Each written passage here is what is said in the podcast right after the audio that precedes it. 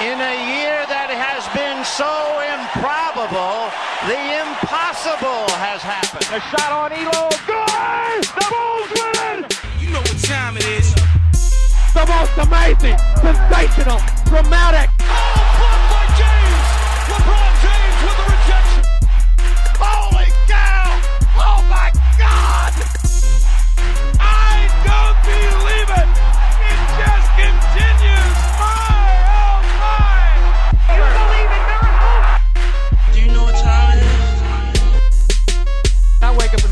Morning, excellence.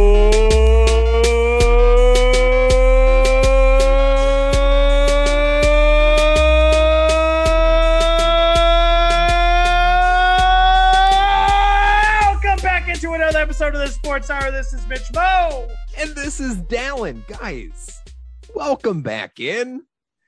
It is- is Wednesday, my dude.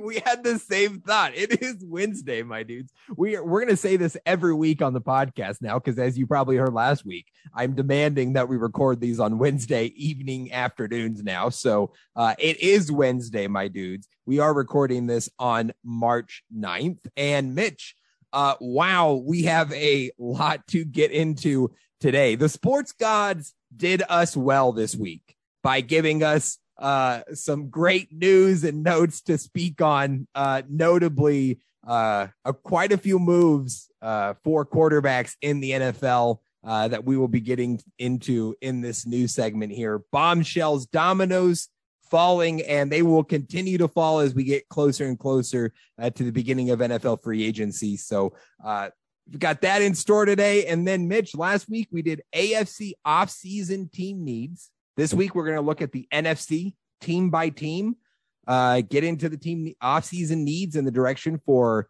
every team in the NFL. We got it. We put in the work. Get we uh, you know, what's the what's the Dwayne the Rock Johnson song? Uh we got the drive. It's about drive. It's It's about a power. yes. We stay hungry. We devour. That's us. I mean, he wrote that. eh, Listen, guys, just a little. He wrote that about us. Dumbest song of all time. I hate that I know the lyrics. to That I just... Uh, TikTok. could- TikTok ruins lives. Yeah, I was gonna say you can thank TikTok for that one as it uh, as it gets stuck in here. What's the trend right now on TikTok, Mitch, that you're enjoying, or what's what's been popping up recently on your for you page that you've been enjoying on on the talk? Oh man, there's there's a lot. There's uh the. Do you wear? Are, are you new here? Are you new here? That's a good one. That's a good Um, one. Let's see. There's the one where it's uh, it's the Backstreet Boys, and it's like uh it's Oh, and they're like, They- yeah, yeah, and then it gets back- to something that they like don't do or they don't want to do. Seen a lot of NFL and MLB ones with that. Yeah, that's a Um, good one. That's a you know which one I'm a big fan of. Uh, it's Are we brainstorming right now for my next TikTok? I mean, maybe we are. And, and Yeah. speaking of that, as you guys know, the listeners, uh, Mitch is due nine more TikToks for his punishment for losing the quick picks this year. So any TikTok trends or ideas that you come across that you want to see uh, Mitch do in some capacity on our page, send them over to us. The TikTok is at the Sports Hour guys. You can also reach out to us directly and send those. But uh, any sort of trends, the one that I'm really enjoying is the sound where the mom's talking to the little girl and she was like, "You can't do that," and he she goes, "I just a baby." just a baby. Yeah, that was that. I love that one. That's just funny. That's just funny to me. I love that's that. a great So, one. I love the I love the sounds on there when you find like the little kids cussing. There's something about little kids dropping dropping like an f bomb because they heard it from the parents that just There's like the one where it's like, hey, guess what? Uh, hey, guess what? Sophie or whatever the little girl's name is. What? It's like, I love you. Oh, really? Like, yeah. Hey, mom, guess what? What? I want to kick your ass. It's like I love that one. that's great. That's great. See, this is yes. Teach your kids how to swear. Uh, you won't go wrong. That's that's the advice we have for you As long as they do it, as long as they do it right, you know, and and not just like throw an f bomb out whenever they want. If they do True. it right, then yeah, in the right context. Perfect. yeah. That's what we. It's, it's sports hour approved. Sports hour, you know, full on parents over here. right. I mean, obviously, we're experts, right? We know uh, we're we're we're uh, we're the place you go for the sage advice on parenting. Uh, Mitch Mo and Hey, Dallen, yeah. Hey, speaking of experts who are really good at advice in their job, Oh yes. Uh, so a little uh you got a clown behind you on the zoom here a a or or my favorite word mitch here's a spanish word for you you never learned spanish do you know what clown is in spanish No, I did not. payaso Oh well, this is uh El Payaso de Rob Manfred behind yes yes. So yeah um unfortunately I, I wish we could have more news about the mlb lockout um but we're kind of just in the same spot right still negotiating it looks like more maybe a week or two more games going to be canceled at this point see i hate to see it you hate to see it he's he's in the pit of misery for life for a reason. I mean, this guy is terrible at his job. Yeah. Yeah. He might he is- might be the worst commissioner in the history of sports. He has to be, right? that would be an interesting dive. I'd have to I'd have to look back because Like and put at like least put at like least in the last 20 years, like I think you, it, it would be safe to say in the last 20 years he's the worst commissioner among the major leagues. Like I think 100%. But like I don't I know. think you have to put like you have to put like that far back. scandal like you have to put like scandal aside sure. and just like look at like Just bad what at your job. like what they brought to the sport. Rob Manfred might be the worst one of all time. Yeah. I like He's that. awful. Well, well, you know who's not uh bad at their job? Mitch. Huh. You. You, Oh. you're you're you're good when you uh when you bring us into this next segment here. We should probably just jump into the podcast here with the news. All right, let's get into the news and notes around the world of sports. Let's get it. I appreciate the kind words, buddy. I yeah, nobody nobody would call Mitch Mo the Rob Manfred of podcasts. No, nobody would do it. It's just not true. It would be false. Be false Oh. to say. You're more like the Paul Tagliabue of. Uh, of I love. Paul Tagliabue. I love Paul Tagliabue. I was just trying to pull out a name. I don't even know how he ranks The, in uh, commissioners, but you the know. Bud Selig. The Bud Selig. Oh, there you go. Yeah. Yeah. The Bud. The Bud Selig of news. Oh, okay, Mitch. Well, let's let's jump uh, right in with I'm the, Ron Burgundy of sports. Let's just Yes. get that out there. Speaking of that, okay, I know a lot of tangents to start this podcast, but we're That's feeling okay. it, guys. We That's got the energy. Yeah. Uh, Did you see this? I think it was last night. The Warriors come out to warm up before their game, and who's Jackie warming up with Klay Thompson, but Will Ferrell as Jackie Moon, his character uh, from. Sorry, I forgot that. I just forgot. Semi-pro.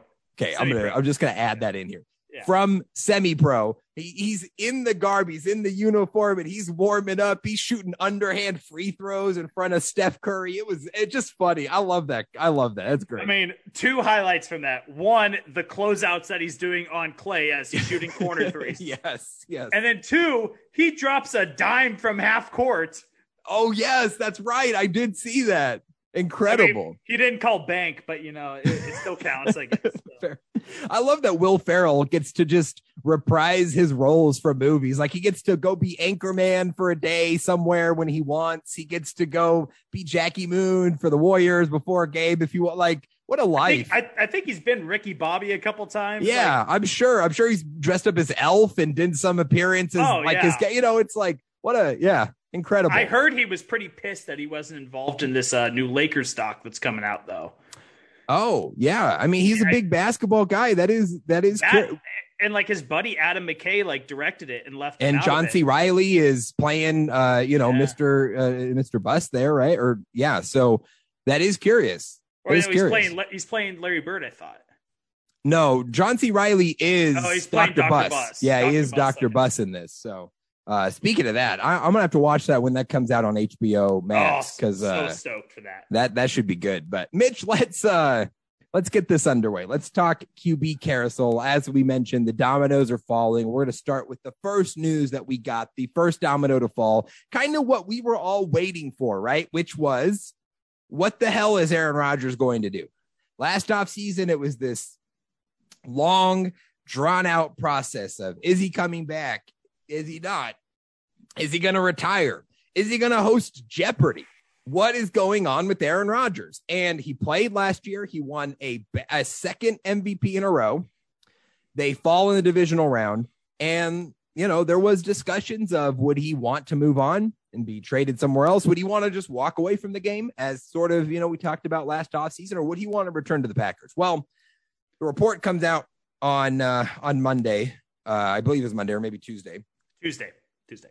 The report comes out on Tuesday that Aaron Rodgers is staying in Green Bay, uh, and he is committed to the Packers. Uh, subsequently, they they signed Davante Adams for the franchise tag. So you know those sort of moves kind of signal Rodgers is staying. We don't know the details of the contract yet. Ian Rapoport of the NFL Network, NFL Media, reported that it is a four-year, two hundred million dollar deal with a uh, a, a one hundred fifty-three million dollars guarantee. Uh, since since that had come out, uh, Rodgers has pushed back on that being confirmed. Uh, nobody has confirmed that that is the number. Uh, I have heard, uh, listening to podcasts and some people in the know, that there's still a hangup on the guaranteed number. The four years, 200 million, that's pretty set. What still needs to be ironed out is what's the guaranteed money and ultimately the cap hit situation.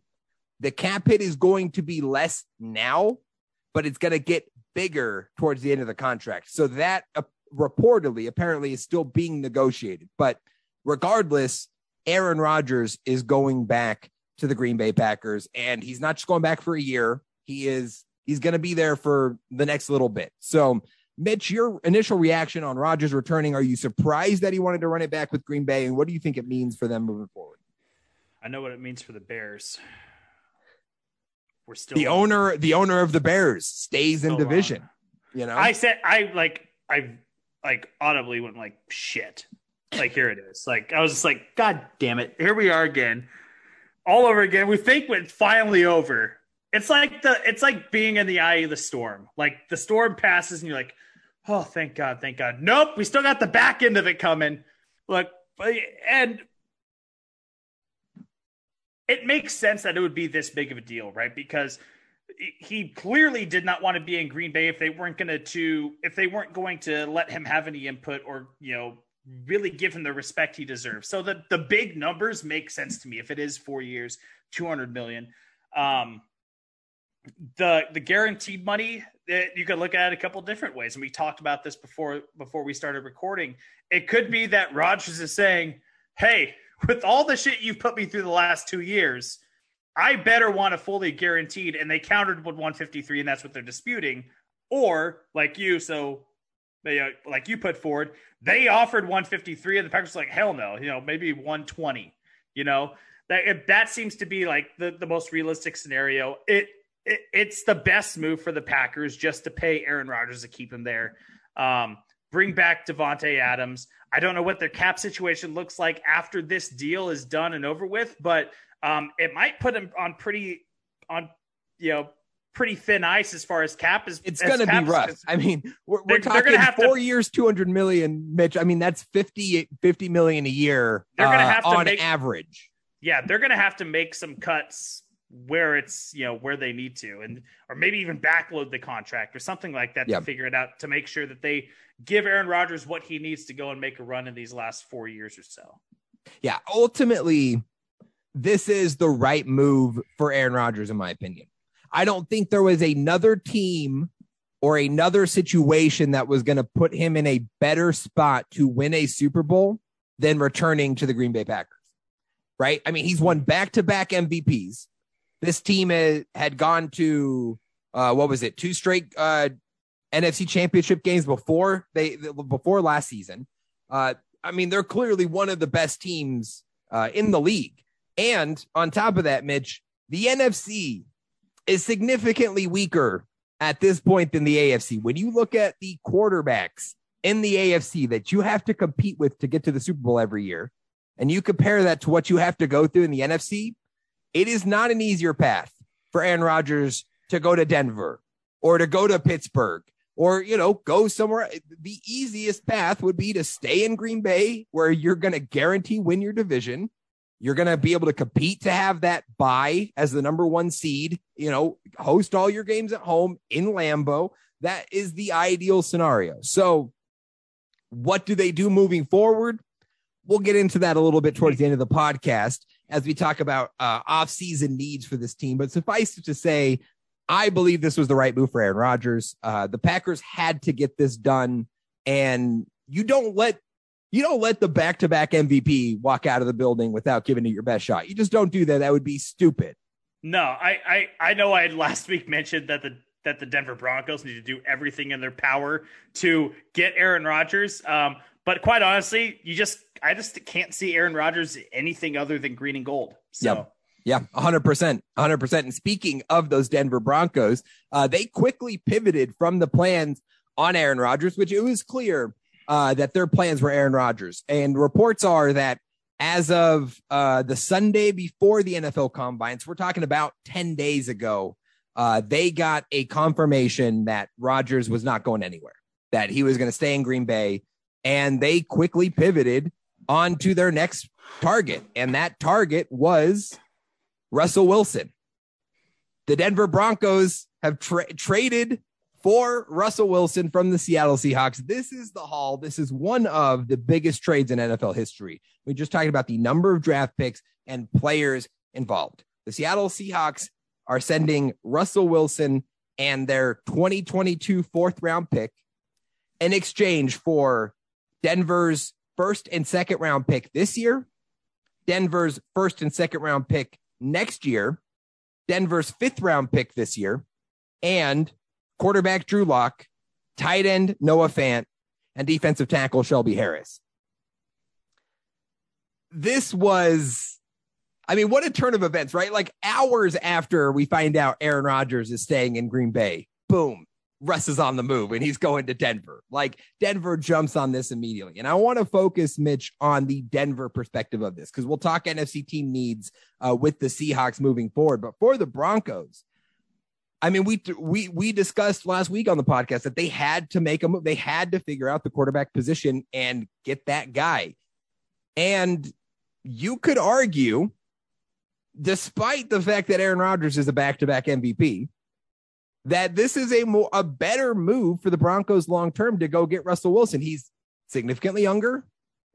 He, you know, he, so he, he got more time with him now. He was probably going to cost you less because he's not coming off back to back MVP performances. In fact, last year Russell Wilson was banged up. Right, he had the finger issue. Uh, he didn't look super great down the stretch. It's not like he increased his uh, value going down the stretch of the 2021 season.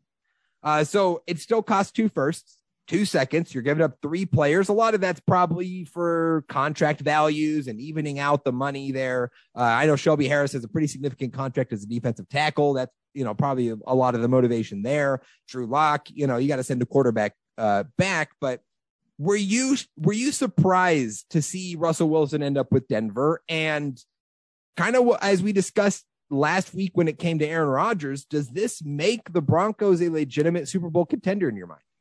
This was the best possible situation for them if they didn't get Aaron Rodgers was to get Russell Wilson. I mean, I I I love the move for the Broncos. I You know, it's it's always a tough pill to swallow when you give up that much for a guy in a fourth rounder. And I think down the line, you they they won't regret it as much. But I think right now, like probably Broncos fans that are maybe a little bit more business savvy are looking at this deal going, "Oh my god, what did we just give up for a guy that's going to be in his early 30s? They, we just gave up 2 years worth of first and second round picks when we could go get a guy in the future maybe like a you know, uh, I the first just the first one that comes to mind, a Bryce Young you know, a guy that could be a future star for them down the road. But I don't hate this deal at all. I don't think it was too much. I think that they they knew that they were going to have to pay up for a guy like Russell Wilson, and they paid up, and they're able to cover the tab pretty much. Um, I love the move for the Broncos. Do you think that this puts them in the same tier in the AFC as the Chiefs, the Bills, maybe the Bengals at this point after their Super Bowl run? Like, are they in tier A of AFC teams? Are they in tier B, tier C, right? Like, where does this, because, because we had this discussion at the end of the podcast last week with Aaron Rodgers, and I was very adamant that I was going to push back on the notion that Aaron Rodgers to Denver automatically made them Super Bowl contenders. And I feel the same way about Russell Wilson. As much as I love both those players, and like I think there's more to it in that regard, but I want to know your thoughts because I know that you felt differently. Is Russell Wilson, is he put them up in tier A? Are they tier B? Where, where, where do they stand? I don't want to put them up in tier A just yet, but it makes it a hell of a lot tougher for the Chiefs to lock that division up. Yeah. Let's just put it that way. I think that this is a playoff team now. Um, I think that this is a a team that could you, you know very easily lock up a wild card. I'm not going to say that they're going to go out and win the AFC West because they still have the juggernaut Kansas City Chiefs to go through. Yeah, and But- let's not forget Justin Herbert and the Los Angeles Chargers, who should be continuing to rise, right? But you know, they're probably one move away, and I don't know what that move is. I don't know what that move is, but I feel like if they just get one one other piece, I, I don't even know what it is. Maybe an offensive lineman, maybe a maybe another wide receiver to complement uh, Courtland Sutton because Jerry Jeudy is good, but he's not a true number two in my mind. Maybe if they find that guy, then then yeah, you could put him in the conversation with the Chiefs. But they're just falling just short. Yeah. Um, but clearly a playoff team in my mind. I think I think that's fair, Mitch. And I, I want to make this point. Um, we're gonna see. We already. I've already seen this, and we're gonna see over the next little bit a lot of comparisons uh, to what the Tampa Bay Buccaneers did in 2020 and what the Los Angeles Rams did in 2021. The Tampa Bay Buccaneers had a roster that they felt was just a quarterback away that could win if they had the right guy. They go sign Tom Brady as a free agent, and in year one, they go win a Super Bowl. The Los Angeles Rams have feel like they have a roster last offseason that was a quarterback upgrade away from winning the Super Bowl. And so they paid a heavy price to move on from Jared Goff and to bring in Matthew Stafford. And they went out and they won a Super Bowl. And you are going to see people say, Denver, look, uh, they're doing the same thing. Their roster, they're a quarterback away. They go get Russell Wilson and maybe they'll win a Super Bowl. I am going to push back on this a bit. Uh, let's look at these situations for what they are. Let's start with Tampa Bay. The Buccaneers were not a playoff team before Tom Brady, but they did have a very capable head coach, a proven head coach in Bruce Arians, right? Bruce Arians worked magic in Indianapolis. He was fantastic in Arizona and had established the foundation in Tampa Bay that allowed them bringing in Tom Brady to have success. And we're also talking about the difference between Tom Brady, the GOAT, and Russell Wilson. And I love Russell Wilson, but they're not the same players and they're not really close at this point. So I think that's a big difference there too. And when you look at the 2021 Los Angeles Rams, this was a Rams team who went to a Super Bowl just three years before that with Jared Goff, with a with a lot of the foundational pieces they already had, and they failed.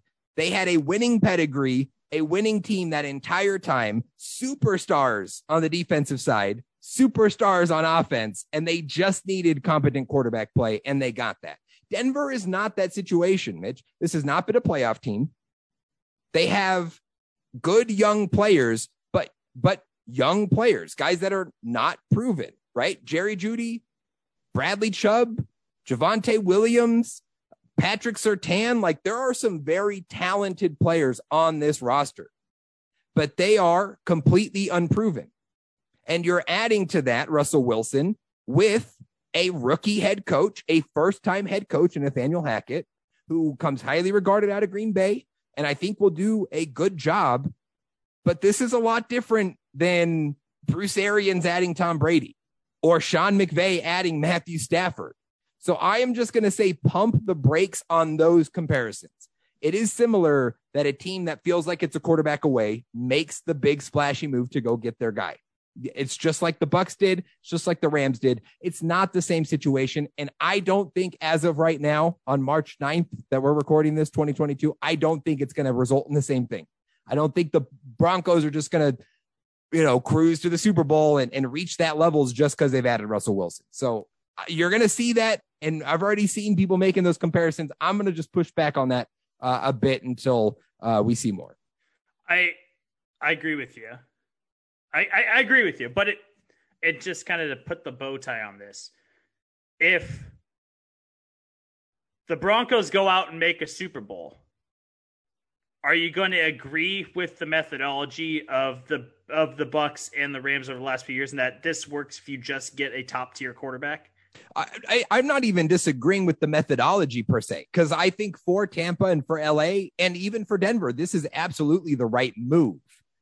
I hmm. just don't think it's as easy as saying they made the move, therefore it's going to work because it worked in Tampa and it worked in LA, so it's going to work in Denver. That's all I'm saying. But if you see it three years in a row, if they did it, if they pulled it off, well, then what's going to happen is every team that feels like they're a quarterback away is going to trade everything they can to go get whoever's available. And you're going to see a lot of desperate moves made that aren't going to pan out the same way. I I would be sh- I would be really surprised, Mitch, if if it worked out like that. If Denver won the Super oh, Bowl, I, I, I, just, and I'm on board and I'm on board yeah. with you, you know. But I was just throwing a theoretical. Sure, there. sure, fair enough. Uh, as well, I want to mention this as well uh, with these moves, and we'll get into more Seattle uh, moving forward. But uh, as a subsequent move, uh, Seattle seems like they're really sort of going to be breaking this thing down. Obviously, moving on from Russ, but they also are releasing uh, franchise icon Bobby Wagner, just outright releasing him, saving $16 million against their cap by doing so. it allows Bobby Wagner to enter free agency have his choice of destination moving forward, which I think is a admirable move by the Seahawks. Now, obviously, they're looking at this financially, but it is nice that they didn't just trade him to wherever they could get the best, you know, assets for. Uh, that he will have his choice of destination. Uh, and don't be surprised if guys like Tyler Lockett and even DK Metcalf become available and are on the move here in the next couple weeks, especially Lockett. I think it's pretty certain that Tyler Lockett would have a fair market and they would want to move on from him. DK Metcalf is very young, still on a rookie deal. They'd have to get a very good offer to want to move on from him. But I definitely think this is uh, going to be a series of moves moving forward for the Seahawks. Yeah, 100%. I'll, I'll save the rest of my thoughts yeah. for a little bit later when we get into that. But the uh, the the last uh, little domino here in in the quarterback carousel around the NFL that we're going to get into came uh, came down uh, today. Uh, and this was this was by far the most surprising of all these. Uh, Carson Wentz is on the move again. Just one disappointing season in Indianapolis, and the Colts have shipped him off to the Commanders. Washington acquiring Carson Wentz.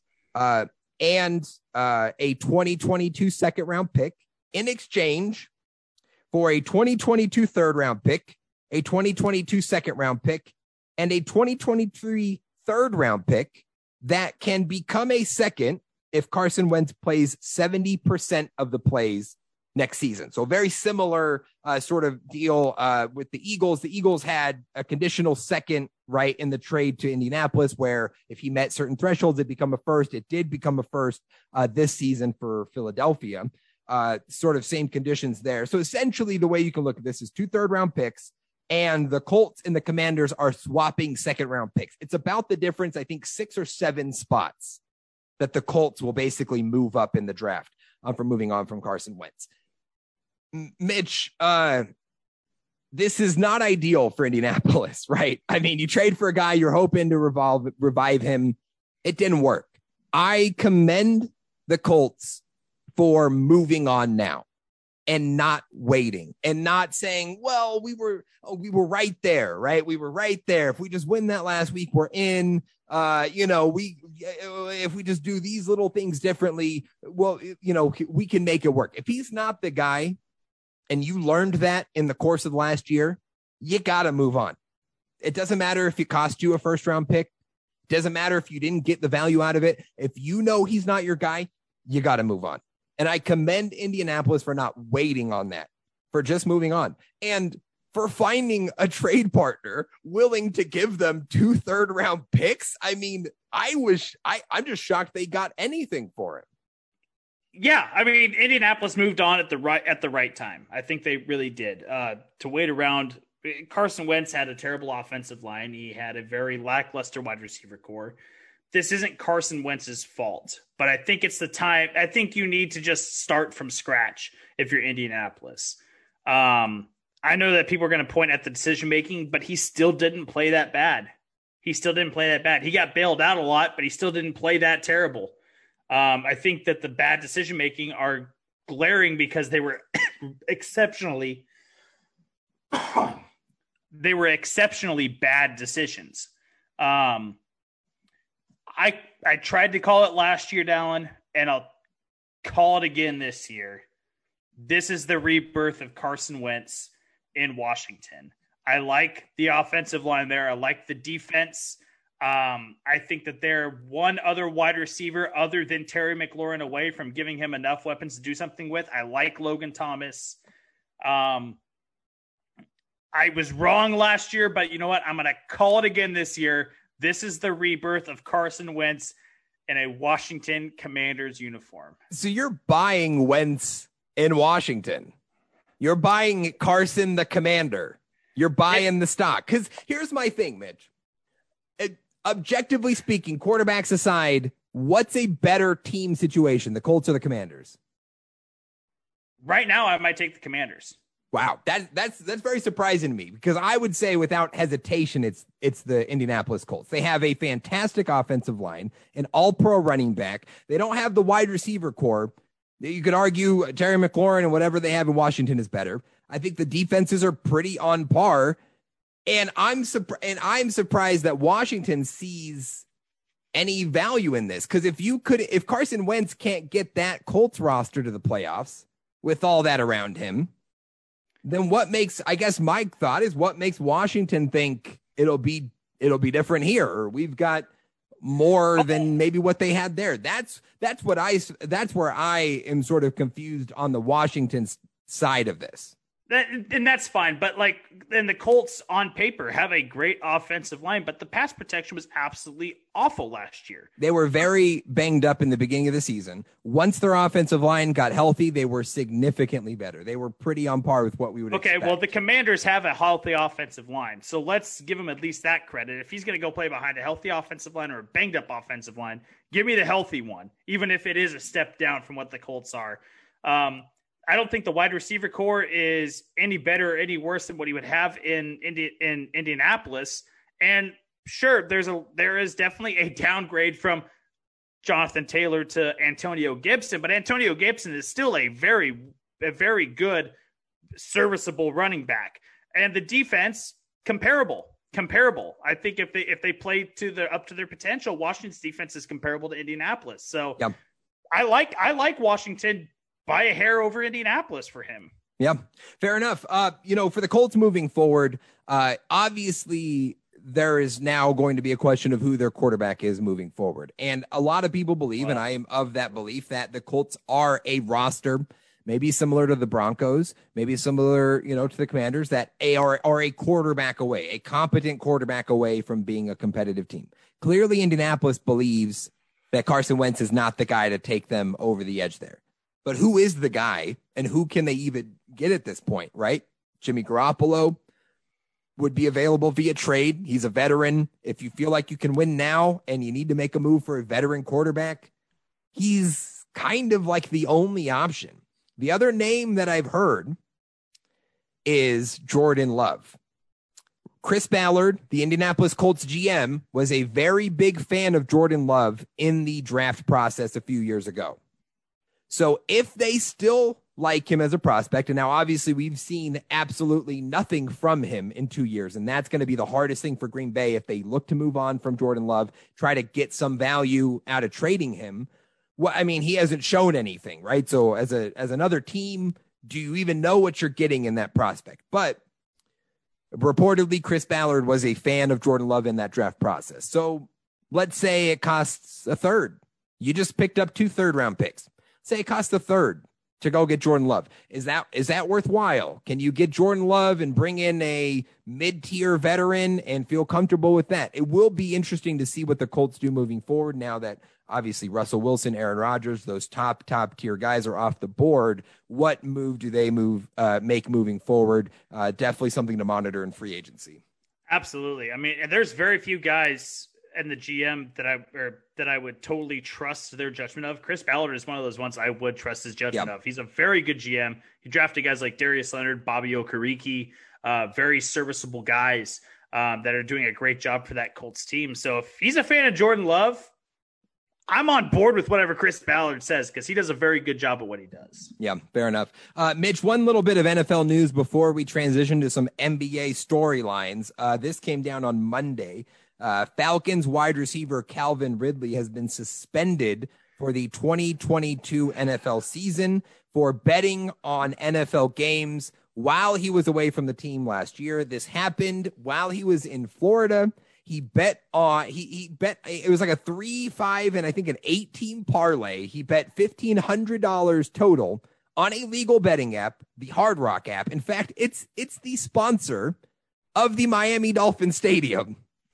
But he bets on his own team while he is not playing, while he had taken an absence with mental health issues last year.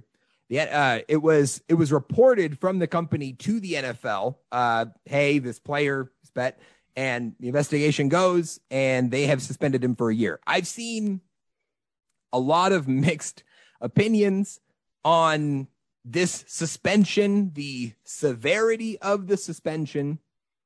I have no issue with the NFL suspending Calvin Ridley for doing this. I have no issue suspending him for a year. I think for the NFL, you have to protect the integrity of your product. And if you have players actively betting on games, it calls into question the integrity of your product for better or worse, whether it's justified or not, right? I've already seen clowns like Emmanuel Acho get on the internet and suggest that Calvin Ridley was throwing games, pointing out clips where he was supposed to run this route and he didn't. Was he throwing the game? Like it's obviously ludicrous. But when a player bets on games during the season, those questions are automatically going to rise. So I understand the NFL's standpoint on this. I understand the suspension. I've seen a lot of comparisons the way the NFL has handled this with the way that the NFL has handled many of their issues in the past, most notably uh, abuse, uh, Ray Rice. I mean, there's a lot of different people who have been suspended and punished a lot less than Calvin Ridley did for what we could all agree are much more heinous things, right? Calvin Ridley legally bet on games, right, in a legal state. Like it's not like he did anything illegal in that sense. But I, all that aside, I'm okay with the punishment. I think it's, I think it's fair. I think Calvin Ridley should know better. And you just don't be stupid. If you want to bet $1,500 on your team, go have your cousin make the freaking bet, bro. Like, don't be a freaking idiot. Don't put your name on that shit. What do you like? You deserve to be punished if you're going to be that blatant and dumb about it. So that's my thought on it. And that's pretty much all I have, Mitch. Where, where, where are you at on this? I'm not okay with the severity of the suspe- suspension. I mean, this was way over the top. I understand protecting the integrity of the game, and I think that that's where the arguments for like guys like Pete Rose come into mind, right? Because Right. he was betting while he was still managing a team. Sure. Calvin Ridley wasn't with the team. He wasn't practicing with the team. He wasn't training with the team. He did it in a legal fashion. He bet for his own team to win. And he's going to get penalized more than all these guys that go out and, and are abusers and, it, it, and Criminals. criminals. Criminals. Like actual, Criminals. cri- you know. criminals that are and he's going to get suspended twice as harshly as any of those guys did that's just absolutely absurd to me i don't understand it look i understand rules are rules if you're not supposed to bet on football games while you know while you're part, while you're a participant in the nfl then so be it you know you- hey you broke the rule even though you did it legally you did it in a uh, comparatively speaking to what kind of money you make, a very small fashion. Right. You know, Fifteen hundred dollars for a guy who is making millions. it's pocket Right. change. It's pocket change. But you know, I, I understand that rules are rules, but you can't penalize a guy that harshly for something he did legally and and you know, comparatively speaking, that you guys you have punished twice as you know or half as much for guys that are criminals. I, I just don't get the suspension. I think a so fair, what would have been yeah. So what would have been the fair suspension in your mind? I would have I would have said four games. I would have said four games, and call it you know four games and a twenty thousand dollar fine. Call it that. I mean that that seems fair to me.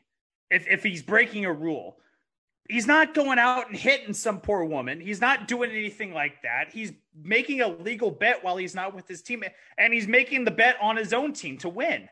So he's not. He's clearly not throwing anything. He's not challenging the integrity of the game, but he clearly broke a rule. So four games would seem suffice. I would even be cool with two games and throw in the fine. But you know what they did was way over the top, and I understand they want to make an example of him, but sure. But it, it's it's just way way too harsh, way too harsh for a guy that was struggling with mental issues and wants to come back into the game, and then he makes fifteen hundred dollar bet and you and you send him for a year. Just yeah, it I, makes no sense to me. Uh, yeah, and I and I totally understand where you're coming from. I will say, I mean, he was away from the team, and that you know he's not actively playing, but he is being paid by the team right? He is a team employee. He's still cashing his checks every week from the NFL. Sure. So as so there is a there's there's a something wrong there, right? Where a punishment has to be had. But and the NFL has worth? the NFL has put down harsher penalties for people that have bet on leagues. Just a few years ago, they punished a player even more than they did Calvin Ridley for betting on games while they were an active player. So not, this is actually so this is actually less than usually what we see, right? Pete Rose isn't even allowed on a freaking baseball diamond because he bet on games. Now, and I understand the situations are different, but when we're talking about severity, if you actually compare Calvin Ridley's punishment for betting on games with players in the NFL and in other leagues and how they've been punished, like Ridley actually kind of got off easier in this regard. He had less of a punishment than we've seen in the past. And the NFL, as it opens itself up to gambling, as it partners with FanDuel and with sports books and it opens this world up, it is going to run into this issue. And I think the ultimate the ultimate takeaway here is the NFL needs to have a more concrete plan with how it's going to handle things like this moving forward. Have a very clear understanding with players what you can or cannot do. If it's just outright not allowed and this is the punishment, make that very clear. This is not allowed. This is what's going to happen if it, if there's gray areas, if there's you know concessions to be made within the NFLPA and the league, like I think that needs to be figured out because he's he's not the only player in the league to be betting on games. He's just not. Like there are other players that are doing it. They're getting away with it because they're doing it in other means. But I feel like the NFL needs to probably be more clear on how they're going to handle this moving forward because the more they involve gambling into the league and the more they accept gambling with fans and with their product, this is going to become more and more of an issue, and they need to have a better plan for how to address this moving forward. I, I don't care if he's the one that got off easy with the bet with the betting stuff. I, I, I really don't care. It's it's that that whole system's messed up because those criminals that that wound up being abusers should be suspended. That or straight up banned from the league if they want to. And Calvin Ridley's going to get a whole year while those guys got four games, two games, yep. eight games. That this the system is screwed up the system is really screwed up and they need they need to really take a look in the mirror and figure out the rules for that because there is no way in hell a guy that bet on his own team should be getting a full season when someone that beat up a chick in, a, in an elevator should be getting eight. Yep. That's screwed up. And if you want to talk no, about, I mean, I'm, I'm, I'm with you on that. And if you want to talk about image for the league, a guy that's betting on games is a hell of a lot less consequential than the guy that's beating up some chick right. in an elevator. Yeah. So that you're you, letting back on the field, you know, a couple games. NFL, later. figure it the hell yeah. out because your image looks terrible right now. Yeah, it's uh, you know, either way, it's a messy situation, and I think, like I said, the NFL need could have definitely handled this better. and Needs to figure out how they're going to address this because this is just going to be an issue in the future. We're going to see more of this. Players are going to continue to bet on games, and they need to have a better plan for that. So, Mitch, let's talk some NBA storylines here. Mitch, we're going to start this off with a guy who doesn't like curves. He doesn't like globes, circles, ovals, anything with any sort of curvature to it. He's not, he's a flat kind of guy. Kyrie Irving, you know what I'm talking about. Oh, yeah. The flat earther himself. Uh, Kyrie uh, dropped 50 points. Uh, what was it last night? Tuesday night, and a win over the Charlotte Hornets. Uh, 50 points for Kyrie with the Brooklyn Nets. And Mitch, I saw this stat on Twitter. I believe, and I don't have this in front of me, so if I'm misquoting this, you know, it is what it is. But Kyrie Irving has three games with the Brooklyn Nets where he scored at least 50 points. Uh, no other player in the history of the Brooklyn of the Nets has more than one 50 point game, which was shocking because one, Kyrie hasn't been in Brooklyn for that long, and two, he hasn't played that much, right? I mean, this whole season, uh, I mean, he he can't have played more than like 20 games at this point with uh, the the vaccine mandates in New York, him being unvaccinated, not being able to play at home. He struggled with injuries, but I thought this was significant to see him drop 50 points last night because it reminds it reminded me, and I think it reminds us all of the potential of this Brooklyn team when it's at its full strength. And we never got to see KD, Kyrie, James Harden at full strength for any significant portion of time. Uh, and they moved on from James Harden. They brought in Ben Simmons and Seth Curry. And so the team looks different. But for a Nets team that is 33 and 33, currently the eight seed in the East, and, you know, going to be in the bubble, in the play in tournament, uh, it is vital that not only Kyrie is playing, but that he's playing at this level. And seeing him still capable of drafting 50 points in the night is a good reminder to the NBA that the Brooklyn Nets are not to be trifled with. By by the time playoffs come around, I would suspect that the mandates in New York would be eased enough that Kyrie will be able to play games at home and be able to be a full participant. And when Kyrie and KD are full participants with this team, this Brooklyn team is going to be a lot better than the seven or eight seed they will be entering the playoffs. I think they are with a fully healthy KD and a fully healthy Kyrie. Absolutely, they're going to be better than an eight seed. I think they're better than the Raptors. I think they're up there with the Cavs and well, and we'll get to this other team in a minute. I don't think they're quite there to the five seed, but you know they they are definitely a six seed team right now with a healthy KD and a healthy Kyrie, and with Kyrie putting up these numbers, um, it, it's it it's something that the Nets have really needed all year long. I'm glad to see that Kyrie is actually stepping up his game. And you're right. Hopefully that New York does uh, ease up on the COVID restrictions. It sounds like it's definitely headed in that right direction. So he'll be available for those home playoff games. And maybe the Nets could be a sneaky team to make a run down the stretch. Yeah. Interesting note here. Uh, the, uh, the away record for the Brooklyn Nets this year, 20 and 15. The home record, 13 and 18. Mm-hmm. So if you know if there's anything that shows the the difference right between having certain players and and and not having them, I think that just kind of shows it right there. Uh, and again, a good reminder that that's going to be a tough team. Miami's right now the one seed. It would be a Miami Brooklyn opening series. And I'm going to be honest, I don't know if I would be taking Miami in that as the one seed, right? Whoa, like if wow. Kyrie is hell, you know, and KD are playing in that, I that is that's a tough draw for whoever has to uh, face the Brooklyn Nets uh, early in that playoff series. Mitch, uh, the next NBA storyline we got, we're going to talk about the Golden State Warriors. We mentioned uh, Will Ferrell as Jackie Moon warming up with them. Well, Mitch, they could use they might they might need uh, him to suit up for them. They could use all the help they get at this point. Uh, the Warriors, who for a long time were sort of right up there with the Suns in the West, right up there at the top of the NBA, have really fallen off in the last 10 to 12 games. They had a nine game win streak towards the end of January. And since that nine game win streak, uh, they have gone three and nine in their last 12 games. That includes a few games before the All Star break and post All Star break. In fact, post All Star break, uh, I believe they're two and five. And they've fallen now uh, to the three seed. Memphis has passed them for the two seed. They're half a game back of Memphis right now. Three games up on Utah, who's the four seed. Three and a half games up on Dallas.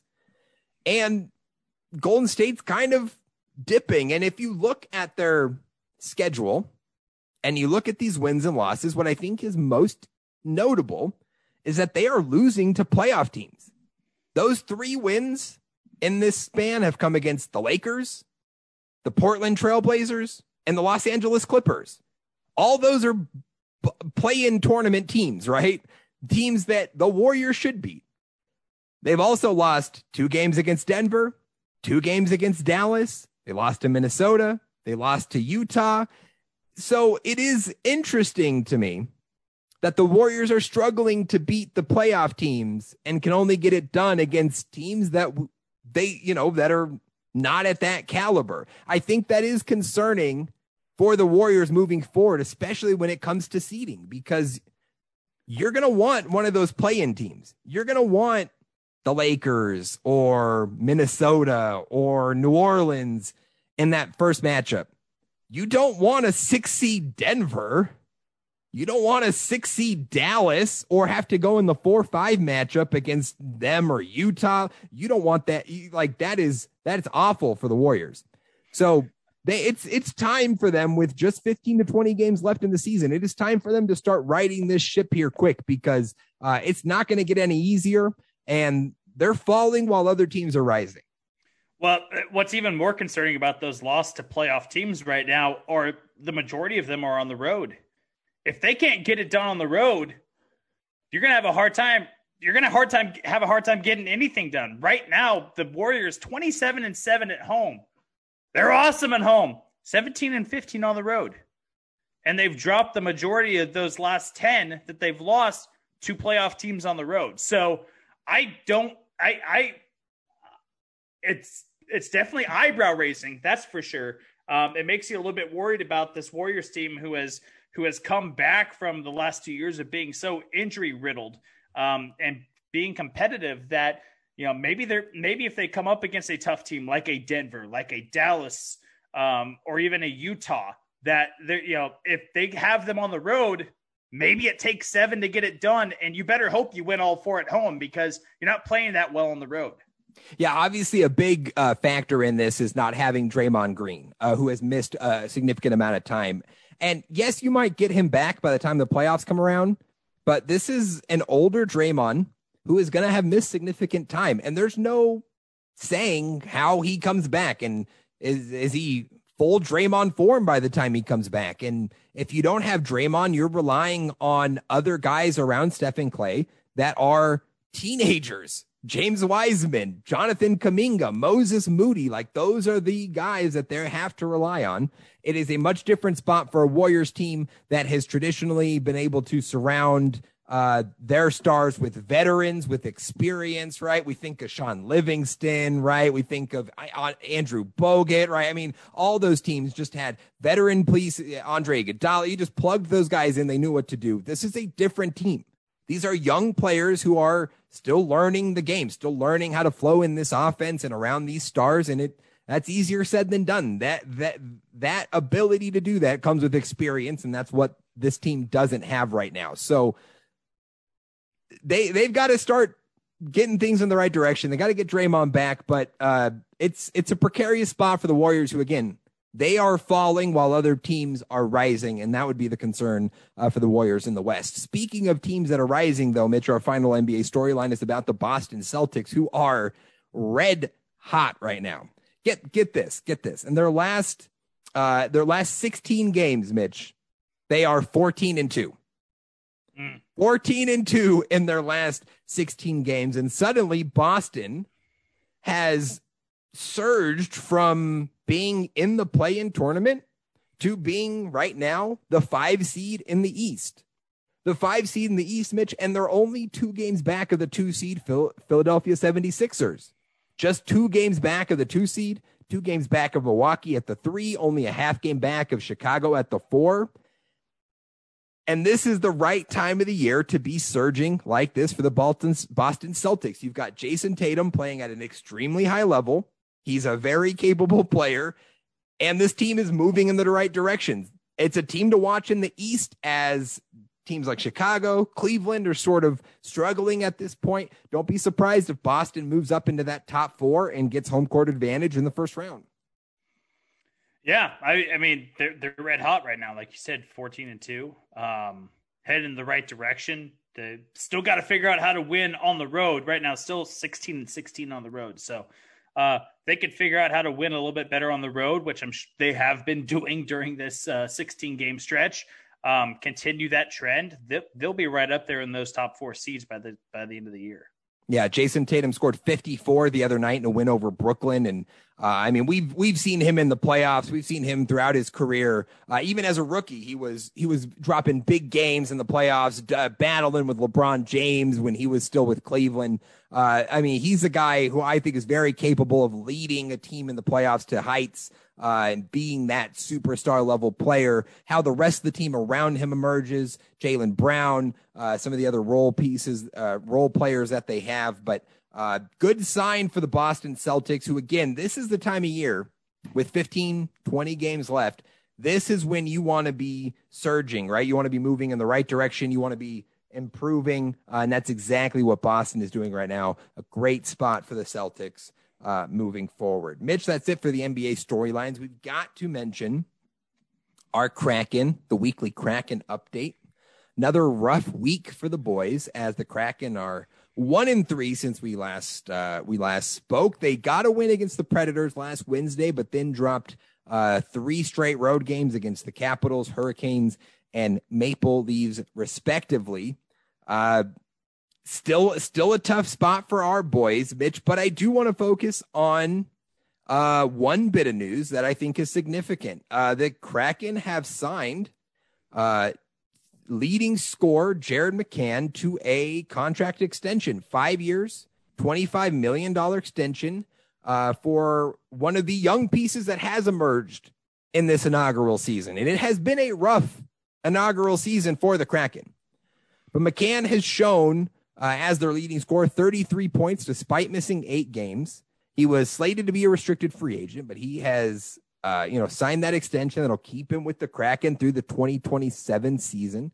He's 25 years old, and uh, this is this is good. This is positive, right? This first year, you want to figure out who do we have, what do we have, who can we keep around post expansion draft, and you know where are we going moving forward they'll have a high draft pick in the nhl draft to select a young talented player but these are the type of moves that are important uh, the first player the first kraken to ever re-sign with the kraken so he's like the most krakeniest kraken we have a lifelong kraken i love it i love yeah. it uh, yeah mccann's mccann's a great re-sign love it um, we've had a rough stretch, but I I don't think that we expected. I mean, I know I didn't expect much out of them this year. I, I, expected them to struggle, but the fact that we can lock up a good young piece in the long term, have a good have a good draft pick going into the draft. Um, I mean, absolutely going to find the next Sidney Crosby in this next draft. I mean, that's just a given. Absolutely, um, without yeah. a doubt. So, I mean, it, yeah, we're not in a bad spot. We may not be winning games right now, but you know what? We're not in a bad spot. And I talked about this last week. Don't get too hard on the Kraken just now. Don't don't don't jump ship on them now. We're just building. We're yep. just building. Yeah, it's it's you know it's Things time. Can only go up to the moon. Exactly. Yes, Kraken to the moon, as uh, as Elon Musk would say. Uh, Mitch, before we wrap up the news here, we got to give a little update on NASCAR. Uh, the series was in Las Vegas this past weekend. Uh, Mitch, how was the race? Couples, couple, you know, another race into this season. How are things looking with the new car? New car looks great, man. Uh, it's really putting driver ability to the test, and we've and we, and we saw that again. And we saw it in the first two races of the year. We're seeing it again. Uh, guys having a hard time. Um, not really a hard time, I should say, but it's really putting more in the driver's hands. They're really having to wheel that thing around. We're going to find out who the true wheelman is.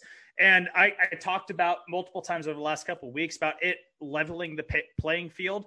Uh, Trackhouse again, the, owned by Mister 305 himself, Pitbull gets another top five finish this week. Wow. Ross, Chast- Ross Chastain brings the number one car home in third. Kyle or Alex Bowman gets the W. Uh, Kyle Larson coming home in second. Chastain in third. Uh, Kyle Busch, William Byron coming home in uh, uh, fifth to round out the top five. Uh, just to give you a quick synopsis of the top 10, it'll be Almirola, Reddick, Truex, Elliott, and then Christopher Bell to round out the top 10. Um, another great race. Um, I just want to put uh, Kyle Busch on blast and how big of a douchebag he is. Um, Alex Bowman, who's a guy who has had a, a journeyman's career. Uh, he, he started really young, was racing for a defunct team that actually had sponsorships that weren't paying the team back uh, for their sponsorship. So like he, he, you know, he he raced for some defunct teams. He gets the opportunity to fill in for Dale Jr. during his injury issues. Jr. retires. Bowman is the predecessor, is the successor to Jr.'s ride, um, and now has been a perennial contender. Um, Kyle Busch this week after finishing, uh, I believe, what did I say? Finish fourth. Yeah, finishing fourth, uh, gets overtaken by Bowman late after a late race caution says, and I quote, the same fucking guy who backs into every fucking win that he ever fucking gets backs into another fucking win. Bullshit. What a prick. The guy just cannot stand to lose to young talent. And oh, I'm so tempted, Dallen. Oh, I'm so tempted to do it. I'm so tempted to do it. Do, do, I, I, I, I say I don't even know what you're gonna do, but I say do it. Kyle Busch, welcome to the pit of misery. Dilly dilly. Dilly dilly. How is he not here? Listen, I know there's like maybe that isn't an offense worthy of the pit of misery, but his overall character issues over the course of his career is more than enough to qualify him for the pit. Oh no, he's in there, and I wrote his sentence down or what he's in there for. It's for being a dick. Like yeah. the guy's just a dick, and eh, you know what? He he's done this before. Like he he will blow off he'll blow off interviewers when he's pissed about the way he ran. He'll blow off interviewers if he feel like he got wrecked. Um, he's he's cussed out guys before. He's he's pulled the Marshawn Lynch. He didn't even have his own original line. He said, "I'm just here because I'm not get because I so I won't get fined." Like he pulled uh, the Marshawn Lynch out, and you know Lazy. he's not even he's not he's not even original with his own dickness. Like he's just he's just a He's not an original dick. He's a rerun no. dick. He's, He's a, a retread dick. dick. He's like, yeah, yeah. He is a, a 3D print of what a dick is. Like a photocopy. That's called a dildo, dick. Mitch. I think that's what that's called. Uh, well, he's that too. He's that. He is that too.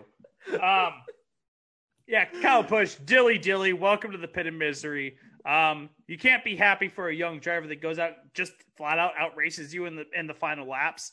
Uh, you know, you. I mean, he's never had any respect for me, and and the amount of respect that I had from him is still as is, it's dropped even lower now. Yes. So. I don't think I can appropriately name this pod, title this episode of the podcast Kyle Busch is a dildo. Uh, but that's kind of what I'm feeling at but this point. So you can't, uh, you can't actually. That will not get us taken down. So, uh, Mitch, uh, great as always. You love to see an addition to the pit of misery. Um, that if is, you're worried about if you're worried about the term dildo, just say Kyle Busch is a 3D printed dick. Yeah, there you go. That's true. Go. Yeah, then you'll just kind of get the, what that means. Yeah. Uh, yeah. Mitch, that's uh, that's gonna do it for the news. Well, I guess before we do, we gotta uh, do our NFL draft update and the player to know before the NFL draft. Last week, the NFL scouting combine took place in Indianapolis. We saw a lot of fast times. Uh, like everybody, every position group had like record setting times at the NFL combine, which just goes to show that they were just counting guys early. Like they just juiced these times. Like that's all. When every position group is setting records at the 40, uh, it just means that you were uh, something was wrong with the clock there. But uh, suffice it to say, it was a big week in Indy for a number of different prospects, and we're going to mention one of those in the player to know before the NFL draft. But I did want to make one note as it pertains to the NFL draft and the projections. Uh, as the Jacksonville Jaguars placed a second franchise tag on left tackle Cam Robinson, the betting odds have shifted in favor of Aidan Hutchinson to be the number one pick. Now, before, as you've heard on this podcast, Uh, Mitch and I are big advocates of Evan Neal at number one. Uh, we've heard more and more the name Ikem Ekwonu from the tackle from NC State as a potential number one pick. But with the Jaguars set to pay high dollar for Cam Robinson again, and having already had Jawaan Taylor and Walker Little on the roster, it makes less and less sense now that they will address tackle with that number one overall pick. So that is a shift in the thinking. Up until this point, it's been pretty consensus that offensive line was going to be the spot. Now that the franchise tag has been applied to Cam Robinson, you'll see more and more mock drafts that have Aidan Hutchinson uh, going number one overall to the Jacksonville Jaguars as that top defensive prospect. Uh, and I think that's fair. I think that makes sense.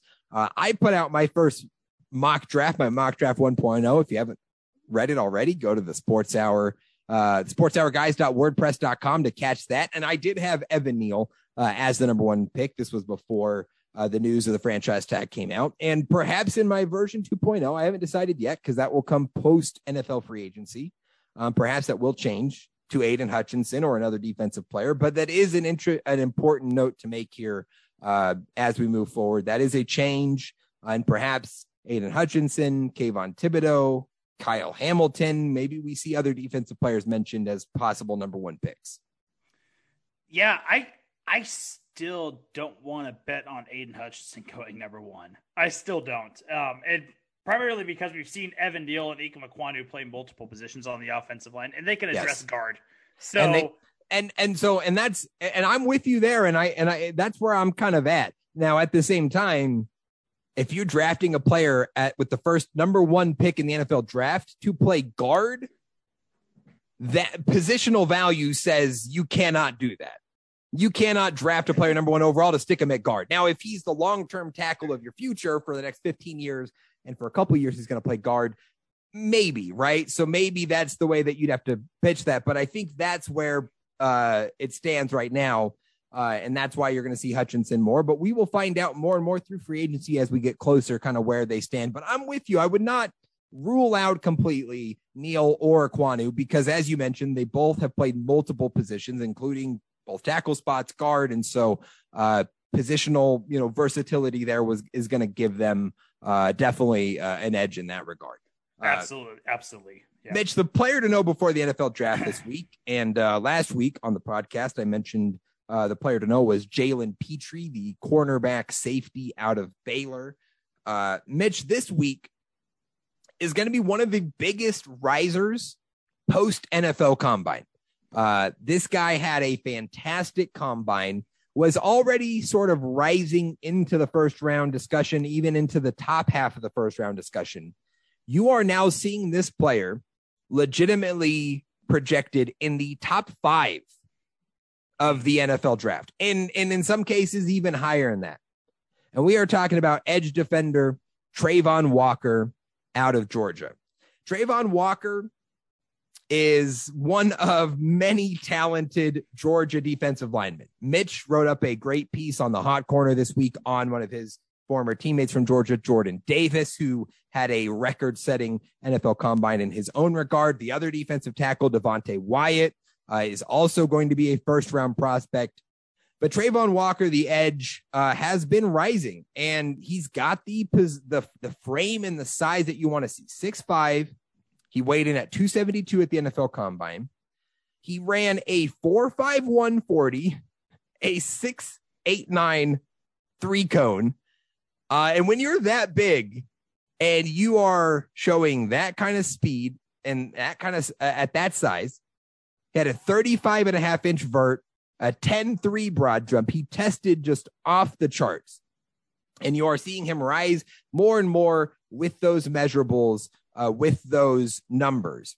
He didn't have the production at Georgia that you would typically see for a guy who's going to go in the top five, right? Just six sacks last year, 29 pressures. Uh, PFF, he was, he had a 71.4 grade for PFF, which is okay. It's not great. Uh, the year before, he had a, a 70.0 grade for PFF, which again is nah, good, but not great he never really showed out in college the way that Aidan Hutchinson did, the way that Kayvon Thibodeaux did. but you're going to start seeing his name ahead of Kayvon Thibodeaux, And you're going to start seeing his name third overall, fourth overall. Todd McShay in his latest mock draft that he uh, dropped today had him going fifth overall to the New York Giants. Get comfortable with Travon Walker in the top 10. He's a player to know uh, as he continues to rise post combine. That's why he's mentioned here. Travon Walker, Edge, Georgia, player to know before the NFL draft this week. Yeah, I mean, it's great player to know as he continues to rise up the 45140 um, but you know what I, I look at the player himself and guess what i got a good look at him in that national championship yes, game yes, you're well and familiar. that, S- and that sec championship game and let me tell you something Travon Walker is you know he's six foot five, 272, like you mentioned, big, long. He's powerful at the point of attack. Um, he's for a guy his size, he understands how to create great leverage off the line. Um, this is a guy that is is got all the tools to be a great pass rusher in the NFL. Um, I, I, I understand why he's rising up draft boards now because he has all the tools and all the technique to get there. Um, unlike his guy, his uh, his boy Jordan Davis, who I just wrote a piece on. Go on sportshourguys.wordpress.com to check on that piece on why we should pump the brakes on Jordan Davis. Um, but Travon uh, Travon Walker is is completely understandable why he's running up the rising up the boards. Uh, this guy's got a, an immense amount of talent and a, a- an incredible amount of upside.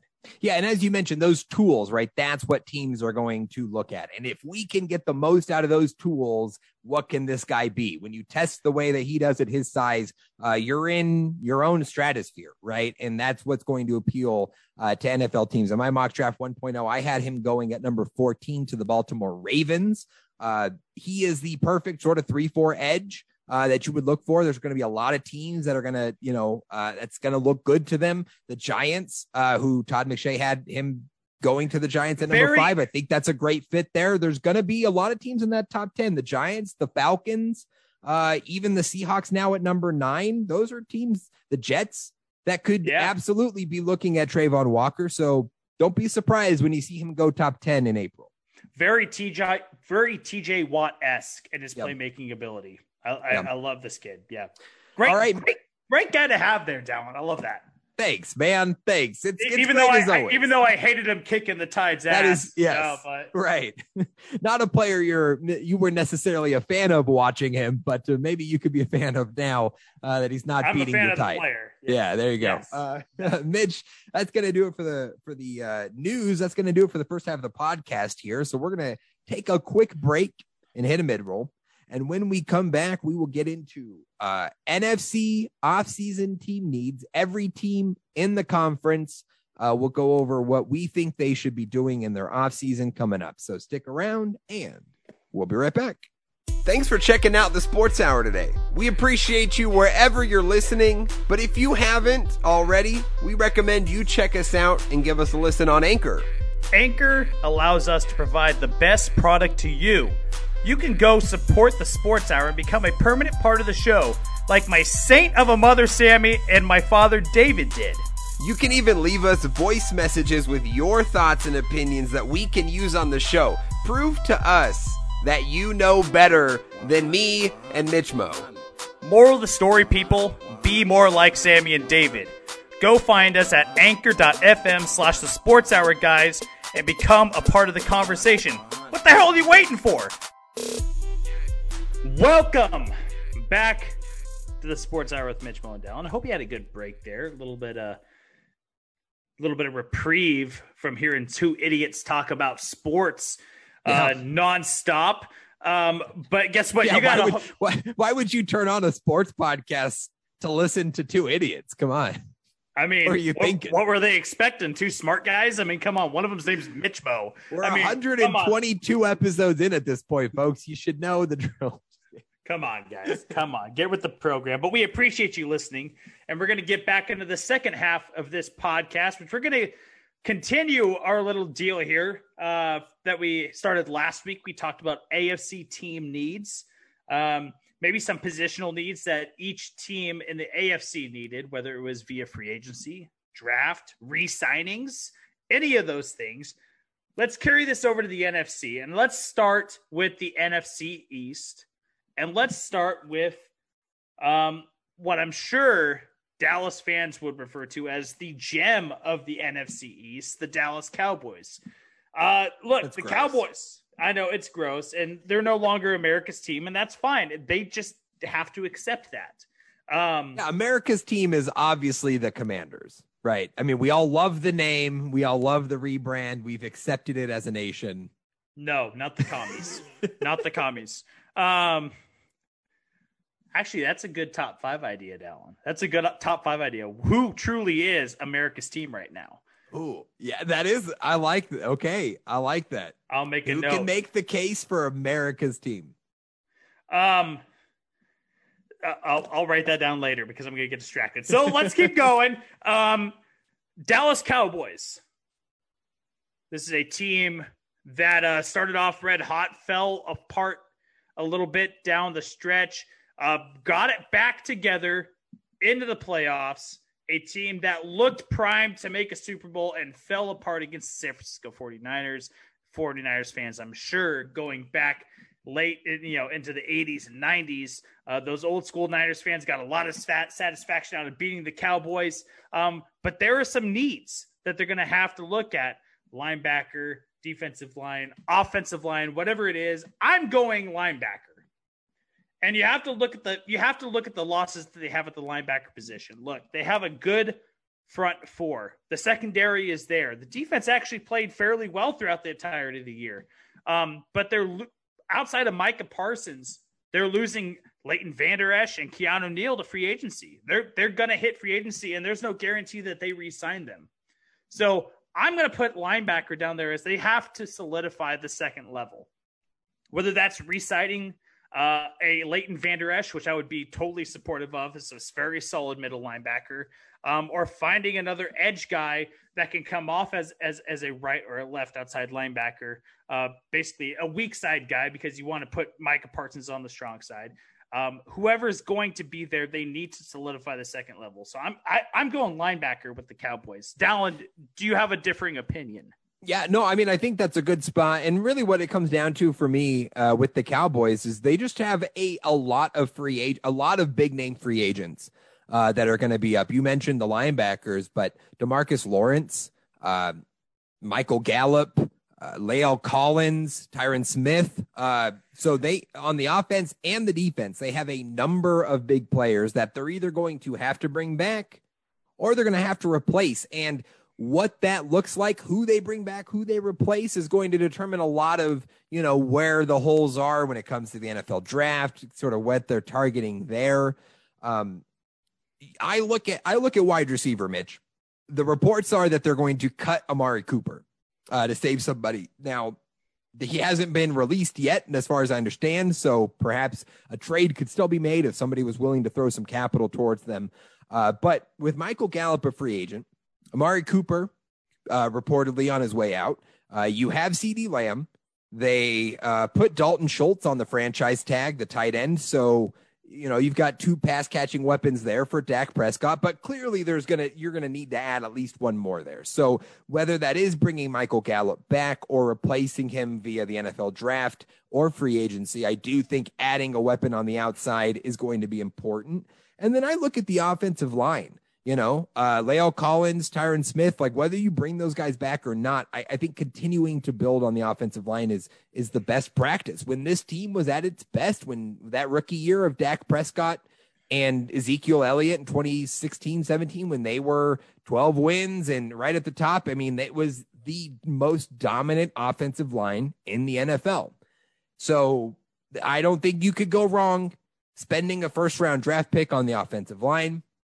I don't think you could go wrong addressing that in, in free agency and whether, you know, it means just bringing those guys back or not. Uh, those are sort of the two spots I'm thinking. The defense is solid. And as you mentioned, uh, you know, last off season, that was our biggest question going into the season, right? We knew what the offense was going to be. How would the defense respond? And the defense was really pretty good last year. Uh, you know, maintaining that and also replacing the players you're going to lose is going to be the biggest thing for Dallas. They're they were 12 and five last year, right? They have Dak Prescott, Uh, they have young players. Micah Parsons, a star. CeeDee Lamb's going to be a star. Like they have the pieces in place to contend. It's marginal things here, right? Replacing certain players, improving marginally at certain positions, uh, and just ultimately like being better in the playoffs. That's what it'll come down to because they should be able to get back there again next year. Yeah, I haven't won a playoff game since like 1995. So this is a quite That's a gross. long stretch for the uh, Dallas Cowboys. Dallen, moving on to the Philadelphia Eagles. Um, I'm going to stay in the same. I'm going to stay kind of stay in the same vein that you had with the Dallas Cowboys, building around Jalen Hurts. Um, we, we we look at what they has around them. I say I think they need to really get a wide receiver in free agency, but I think even more so, they need to get the secondary bolstered up. They were terrible against the pass. You look at some of the guys that they brought back, safeties like Anthony Harris and Rodney McLeod are going to be hitting free agency. Um, they still have an, an off ball linebacker like Alex Singleton and a quarterback like Steven Nelson.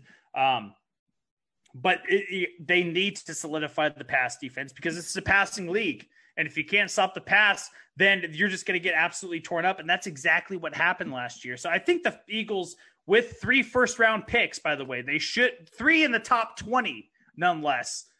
They need to be able to add a quarterback somewhere in those three top 20 picks to to help build the future for that secondary. So if I have to pick a, a direction that the Eagles need to go, um, a, a, free agency wide receiver would be awesome, but the primary goal should be getting one of those good young corners out of the draft in that when with one of those top 20 picks. Yeah, I like that, Mitch. And they added Darius Slay in free agency a couple years ago, which gives you a great corner on one side, but adding a complement to that is going to be huge. Which one of those first, uh, which one of those first round picks? I had them selecting Ahmad Sauce Gardner at number 15 in my mock draft, which, uh, if he's there at 15 would be a, a, a fantastic value, whether it's him, Trent McDuffie, uh, by chance Derek Stingley falls to you. Uh, I mean, I don't think they could go wrong spending one of those picks uh, at the cornerback position. Uh, but yeah, I mean, as you said, this is about building around Jalen Hurts. They seem committed to Hurts as the quarterback of the future, right? He led them to a nine and eight record last year, a playoff berth. And that was an important step for this team. And they were rumored to potentially be in on Russell Wilson. They are rumored to be one of the few destinations potentially for Deshaun Watson if Deshaun Watson is able to play and uh, he will. Uh, in fact, his case is going before a grand jury this Friday. Uh, so in the next couple weeks, we may learn even more about his potential to even play moving forward or how his case progresses. Uh, so they could maybe still make a move, but I would say it seems like they're committed uh, to Jalen Hurts. So yes, wide receiver, a veteran wide receiver in free agency is kind of my big move. They they drafted DeVonta Smith. They moved up to get DeVonta Smith last year, which I think was the right move. Uh, but we just mentioned this player with the Cowboys, Amari Cooper, who could be on the move. That is like the perfect kind of guy to go get if you're the Eagles. And there's not a lot of great wide receiver free agents. There, could have been, right? But Mike Williams, Chris Godwin, Davante Adams all got tagged and or signed extensions, so they're staying with their teams. So you're looking at Allen Robinson, Juju Smith Schuster, uh, you know, Michael Gallup, Amari Cooper, right? Like that's kind of as good as it gets. There's some like mid tier guys, but none of those are really making a difference. So whoever it is, whoever that number one wide receiver is, you got to go get him. You got to add pass catchers to this offense with Jalen Hurts. Uh, they have a, a, great tight end to Dallas Goedert. They're set there. They have DeVonta Smith. They have a great run game. Uh, but adding another wide receiver there and then spending all of your first round picks on defensive players, like secondary defensive line linebacker, just hit them with those first three picks uh, and solidify the future of your defense and you'll be in a good spot, right? This was a team that made the playoffs last year that should expect to compete for another wild card spot and could be building uh, for a very successful future. Where we look at the Eagles, where they're looking to build around Jalen Hurts and their quarterback over there in Philadelphia, uh, we have a new situation over there in Washington where Washington brings in a brand new quarterback, Carson Wentz, as we just talked about earlier. Uh, earlier today on March 9th, getting brought in to be the new commander's quarterback. Um, Dallen, weird spot for Washington because on paper the defense looks fantastic. They have a solid offensive line.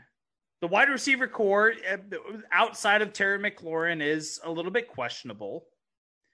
Um, Antonio Gibson is just a fine running back, a, a good running back, not not one of the great ones, but a good one. Yep.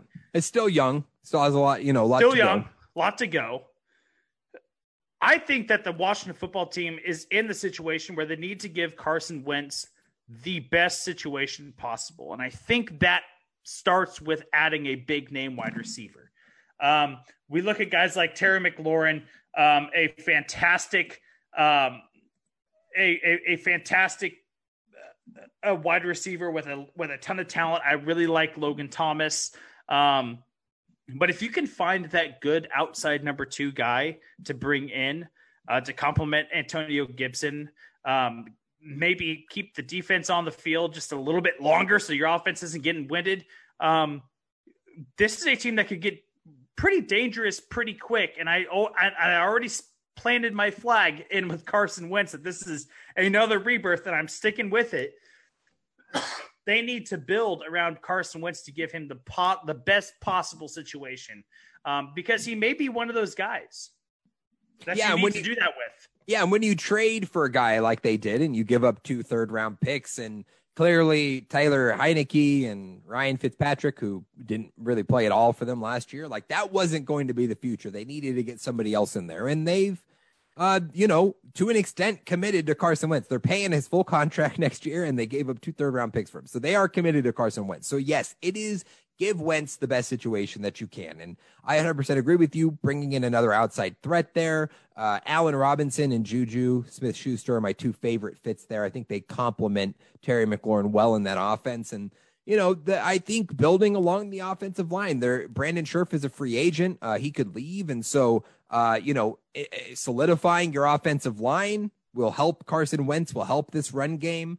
And I would even say the defense, you know, the, uh, the defensive line is extremely solid. We know that that's pretty good, but everywhere else could use upgrades, right? I think adding more in the secondary, another corner could help them as well. But uh, really, it is just about maximizing. You've committed to Wentz. You've traded for him. If you're gonna, if he's gonna try to be your guy, you got to put the best situation around him this year uh, to see the full potential and really see if he can be what you think he can. And so we'll see what they do in free agency and how they tackle it. But an offensive, an outside threat, I'm 100% there with you. I'd also say offensive line continue to improve that. Yeah, you can't, you can never hurt to continue to throw resources at the O line, in my opinion.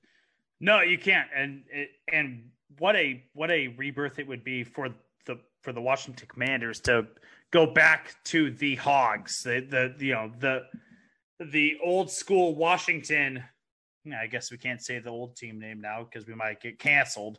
But you know, well, the the Hogs of the old Redskin days, um, yeah, build that great offensive line from the early '90s. That might be a, a good route to go as well. Um, Dallen, speaking of quarterbacks, let's go to New York, the Giants. New head coach Brian Daboll uh, coming in, uh, fresh off his fantastic run that he had in Buffalo as the OC. Um, lots of ways that the that the New York Giants can go. Lots of direction that this guy that this team can go. And I gotta say that probably my my best direction I think it can go is can Brian Daboll fix Daniel Jones? We saw him do it with Josh Allen over there in Buffalo. It really turned him into an elite level quarterback. Can he take Daniel Jones, who is the furthest thing from elite as far as starting quarterbacks go and turn him into at least competent. Uh, he's shown a track record of, be- record of being able to do that, but is is Daniel Jones a fixable asset? And that that's kind of the thing that I really think that they need to find out for the Giants uh, going into the 2022 season. Yeah, that's the biggest question, right? Uh, and that's that's what you got to figure out this year. Is Daniel Jones the guy? Is he? Can you make him the guy? Is Brian? Can Dan, Brian Daboll, uh, you know, elevate him as you mentioned the way that he did to Josh Allen, or can you learn this year? Hey, he's not it, right? Uh, I think they have two top ten picks, Mitch, and I had them in my mock draft selecting Malik Willis at number seven with that second round pick. I I think it'd be very wise to use one of those picks on a quarterback if they're not sold on Daniel Jones. But if you want to try to get the most out of Daniel Jones this year, then that's fine. But like you've got to just answer that question at the quarterback position because until you figure that out, there you know there's no direction in this rebuild, right? Uh, this is a team that has bloated contracts, doesn't really have cap space to use, and doesn't really have foundational pieces to build around. Like pretty much anywhere on the roster, right? I mean, maybe Andrew Thomas, the left tackle, who's definitely emerged on the last couple years.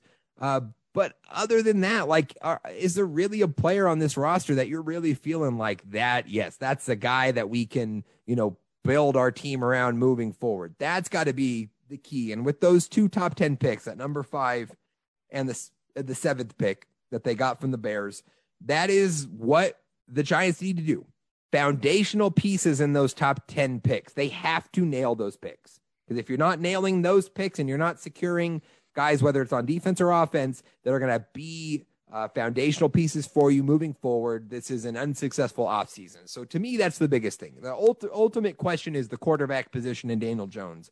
But whether they address quarterback this draft or next or even in free agency, you've got to nail those two top 10 picks and you've got to get foundational pieces uh, where you know no matter where you're where you're addressing position wise. Yeah, hundred percent. I I completely agree with you.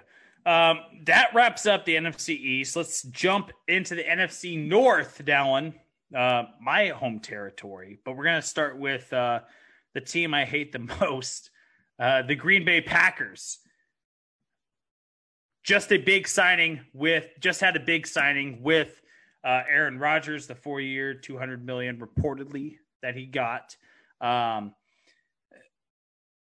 the gripe for Aaron Rodgers this whole time has been they haven't given him enough to work with. I think that if the Packers really want to commit to Aaron Rodgers for these next four years, they need to do a multitude of things ultimately to get to this spot, which is a clear addition that they need to get. I don't know how they're going to get there, but they need to find a way to get Amari Cooper in a Packer uniform. I love it. They need to. Uh, they're forty nine million dollars over the cap space, but damn it, you need to figure out a way to get Aaron Rodgers everything he needs to go make a Super Bowl run. And if they don't go get Amari Cooper, or at least make an attempt to get Amari Cooper, I'll be shocked. I hate to say it as a Bears fan because that just means that Aaron Rodgers is truly going to own the Bears for another four more years at the minimum. But I I don't see another move that the Packers can make that would make more sense. Find a way to clear some cap space and get Amari Cooper. That's what makes most sense to me. Yeah, I love the Amari Cooper fit, and I'm sort of right on the long lines uh, with you here. Now that Rodgers is staying, Davante Adams is staying. He's on the franchise tag. Uh, the Packers must, must. It is imperative. It is essential that they push the chips all the way in, the way that the Rams have done, the way that the Chiefs have done in large part, the way that we've seen successful teams push the chips in. When you know you've got it, you've got to go all the way in. And that has, that, I mean, that's been the reason why Rodgers has been hesitant about sticking around, right? Is their willingness to really build the team around him, right? They're drafting his his successor in the first round and Jordan Love. They're spending second round picks on backup running backs. They're drafting fullbacks in the third round. Like they're not, they have not used their assets, whether it be through the draft or free agency, well enough to really build around Aaron Rodgers. And they've expected him to elevate the team instead of elevating what's around him. So if this is going to work and you're committed to Rodgers and you're paying him this massive contract and you're saying it's going to be different this time, you have to go all in no matter what it takes. Like you said, the cap number doesn't matter. Pay, pay, pay like figure out the money. The Rams do it, right? The Rams figure out the money. I mean, the Saints are like minus 70 in the cap space. They figured out the money to go all in while they had Brees. They saw the window. They did whatever it took. That has to be the answer in Green Bay. So yes, Amari Cooper, great. Trade trading future draft capital for wide receivers that we're not even thinking of, that we don't even think are available, you know? That that might be like what about Michael Thomas with the Saints? If the Saints are looking for a rebuild and Michael Thomas don't want to be there in New Orleans, if he's available, can you get him? Like who else is disgruntled around the league that you could go trade a future first round or a future second round pick to go get? Whatever it takes. You have Rodgers, you have to go to the Super Bowl this year. It's an absolute failure if he bring him back and they fail to even make a Super Bowl this year. They don't have another option. They don't have another option. Uh, they have to improve there. And um yeah, you're absolutely right. The money the money right now doesn't matter. Figure out how to get him there and and and make the absolute run that you have yep. to. So moving on from the Packers, let's move on to the Vikings. Um Dallen, I got to be honest, man. Do whatever it doesn't matter what this team's going to do. I, I Kirk Cousins might be the guy, he might not be the guy, but it doesn't matter if you can't put anything around him. Justin Jefferson is a Pro Bowler, uh, a fantastic talent. Dalvin Cook is great, um, but uh, there are so many holes, but not a glaring hole that I just it. I I feel like no that no matter what this team does, they're going to wind up nine and eight, eight nine. They're going to be like dead center middle of the league. And it, I don't think it really matters what this team does. Just start somewhere and and try to build from there because you have good foundational pieces. But I feel like they've done such a terrible job at reining in talent around them that they just they haven't done anything. So for me, it's I it doesn't matter what you do, just do something. Because they've been quiet over the last few years. Just do something. Yeah, the Vikings are in such an interesting spot, right? The defense has uh, aged poorly, right? And when they were really Super Bowl contenders a few years ago with Case Keenum, it was on the back of that defense, right, being so strong. But the defense is, has aged, uh, and it has not improved, and they have not been good on that side of the ball. And you mentioned some of the uh, key pieces on offense that are absolutely winning pieces. Dalvin Cook, Justin Jefferson, right? Those are winning pieces.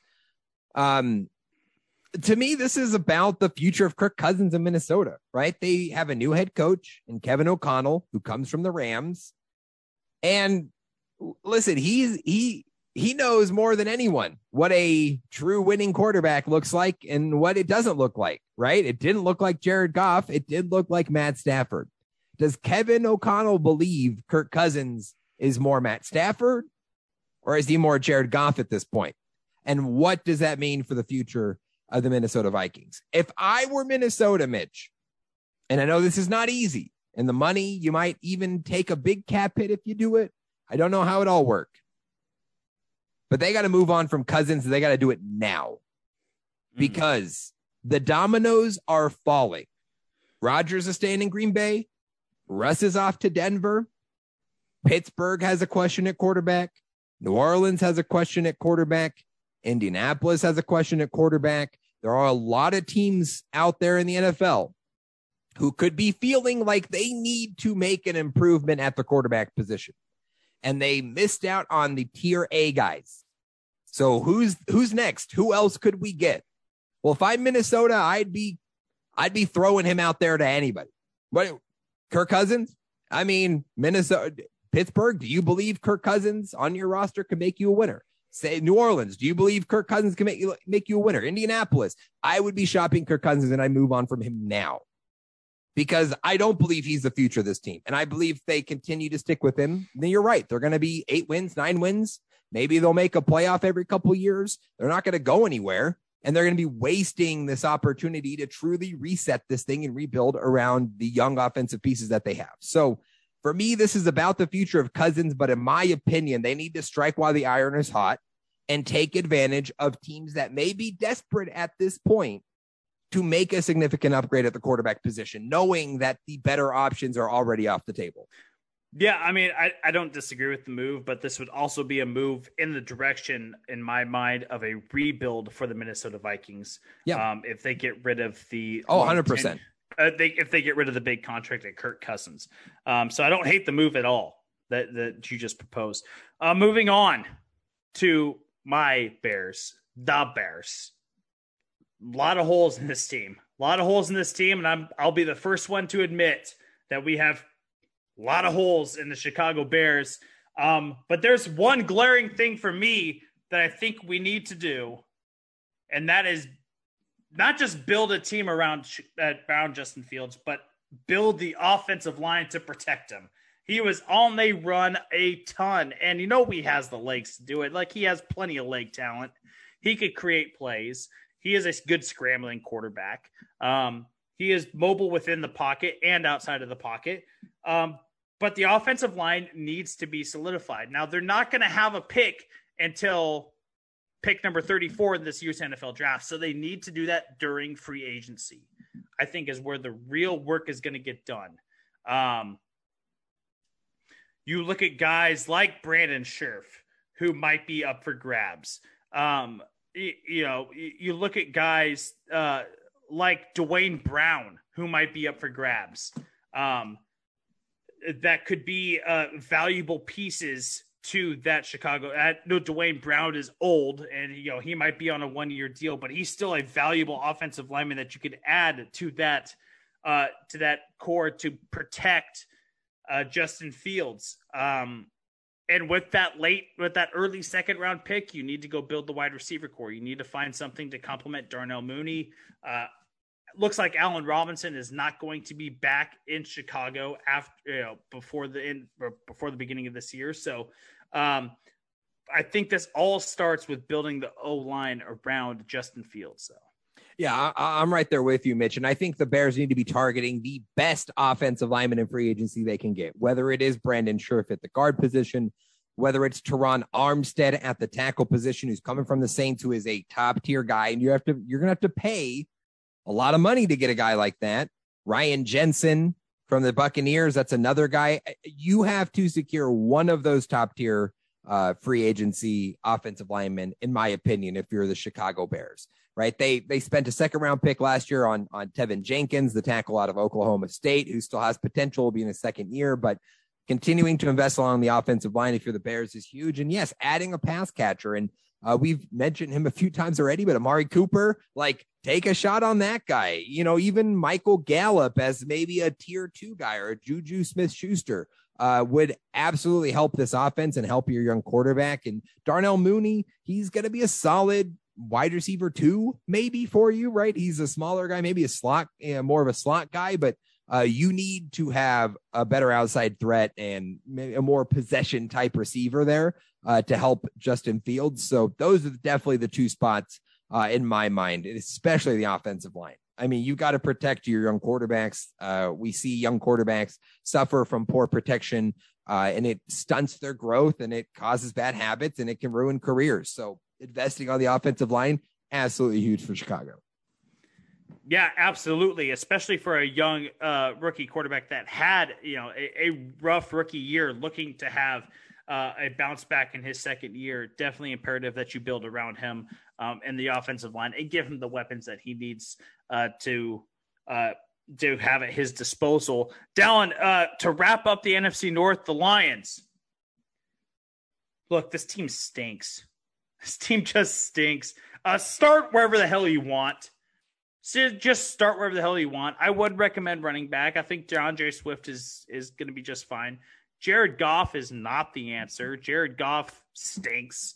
The wide receiver core outside of Amon-Ra St. Brown doesn't show any promise.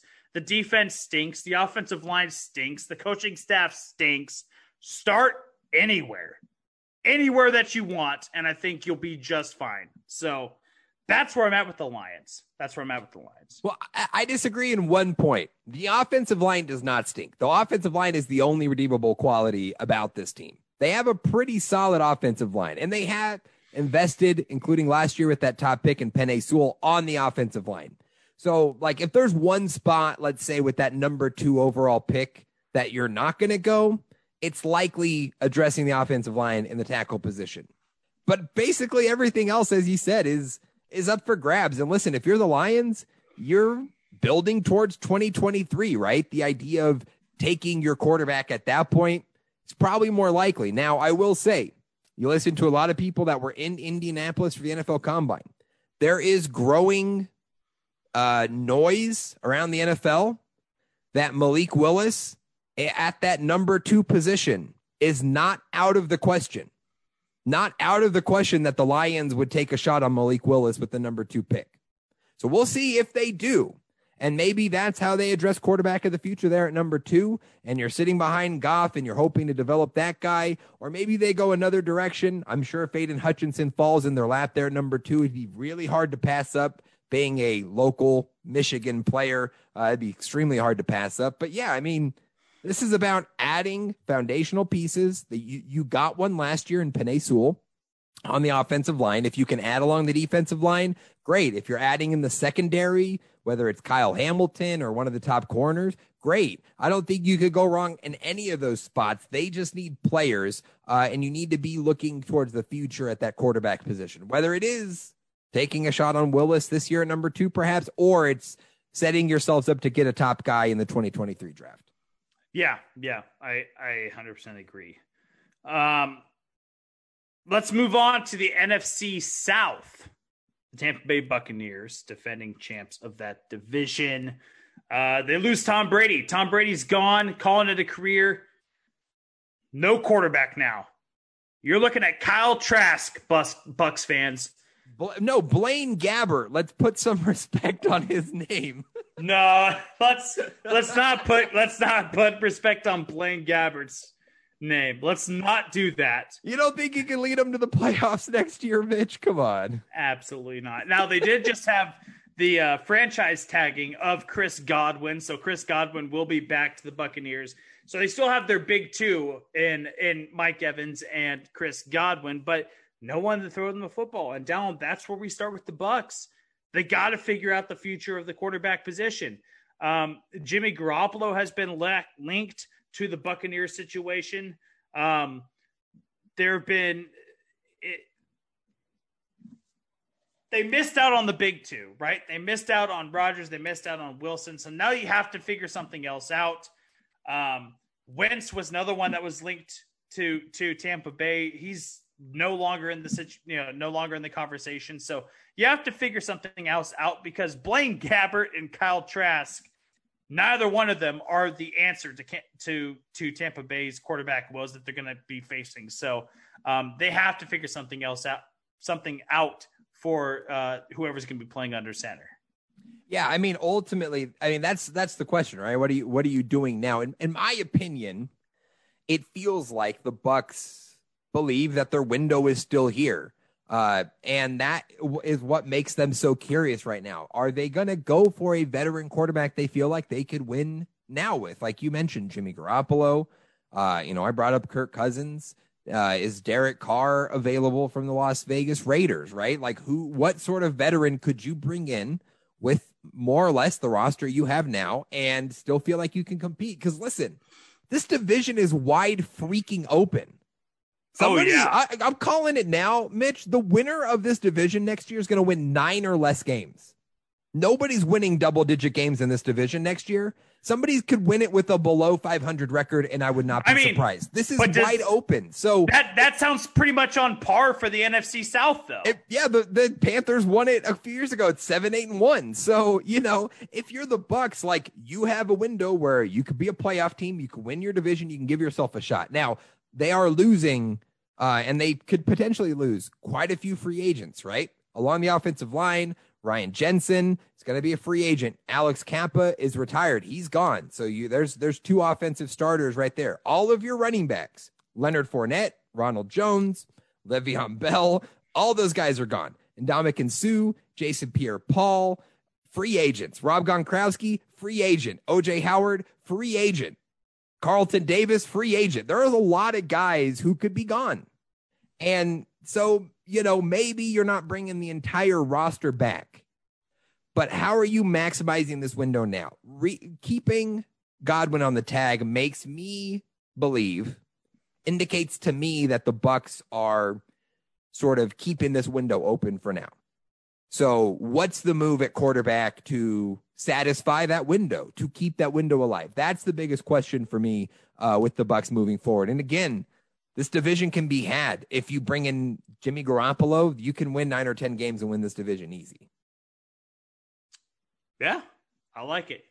I like it. But like I said, wide open. There's a lot of question marks uh, for the for the Tampa Bay Buccaneers post Tom Brady. Um, moving on to a team with another quarter with a, another big quarterback question. New or, the New Orleans Saints.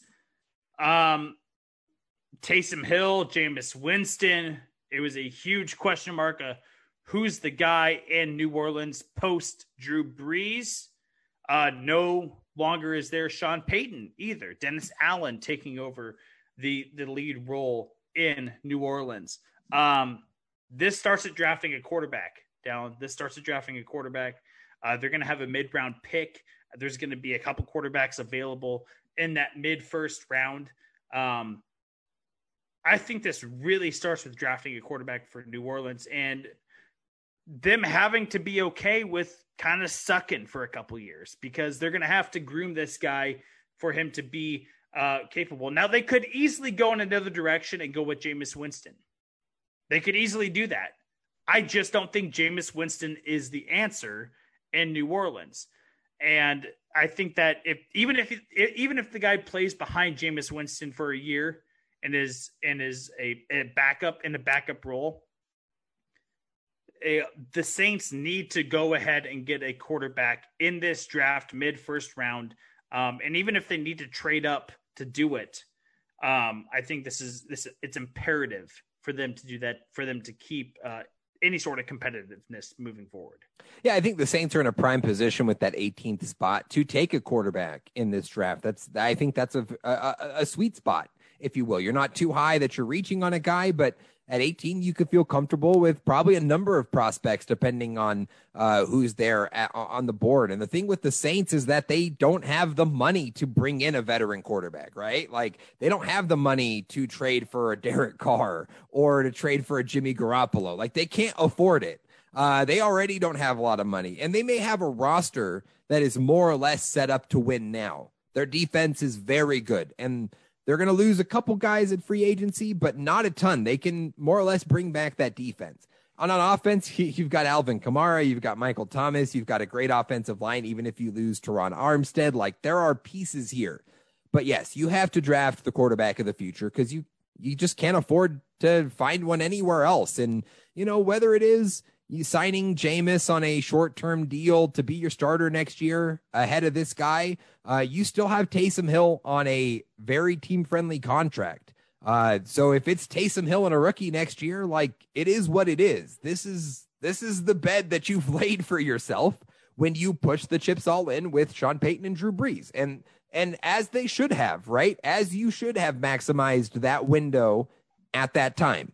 But now it is time to reset. And starting with that quarterback position is imperative. So, yeah, I mean, I had them taking Matt Corral in my mock draft there at number 18. I love that fit in New Orleans with him. And he's a guy who I do believe should probably sit for most of that first year. He comes from a very RPO heavy offense in Ole Miss, not necessarily an NFL type uh, offense that he's going to be very familiar with. So it will be a transition. Uh, so to bring Jameis or Taysom or even somebody else in to to to start and bring this rookie along a little slowly, I think that's the right move for New Orleans. Yeah, uh, I, I agree with you 100%. Definitely get a quarterback for the future, that's for sure. Um, the Atlanta Falcons, tough spot they're in now. Losing Calvin Ridley for the year, no more Julio Jones. They've been without him for a year. Run game is a huge question mark, even with Cordarrelle Patterson. But Cordarrelle Patterson hitting free agency this year. Matt Ryan is 38. They don't have a good defense. They've never done a good job of building this team down. They've net they've hit the occasional good wide receiver. They have Kyle Pitts, who I think is going to be a, a good tight end somewhere down the road. But they have not built built a good team at all throughout the Arthur Blank tenure. Arthur Blank needs to sell the team.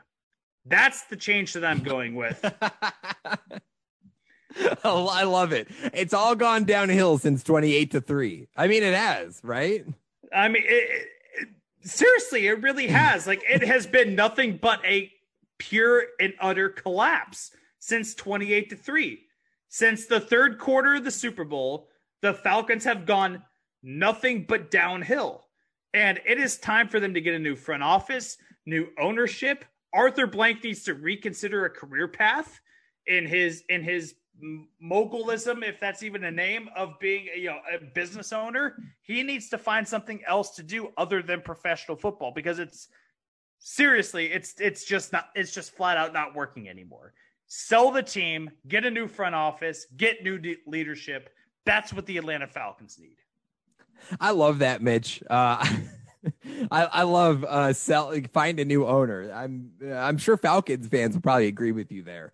Uh, I you know here, here's how I look at this, Mitch. Uh, the Falcons need to prepare for life without Matt Ryan, and the thing is, is they can't do that right now, right? Matt Ryan's cap hit in 2022 is 48 million dollars. His dead cap hit would be 40 million dollars. So they cannot afford to move on from Matt Ryan now. They're they're stuck having him as their as their starter, at least having him on the roster in 2022.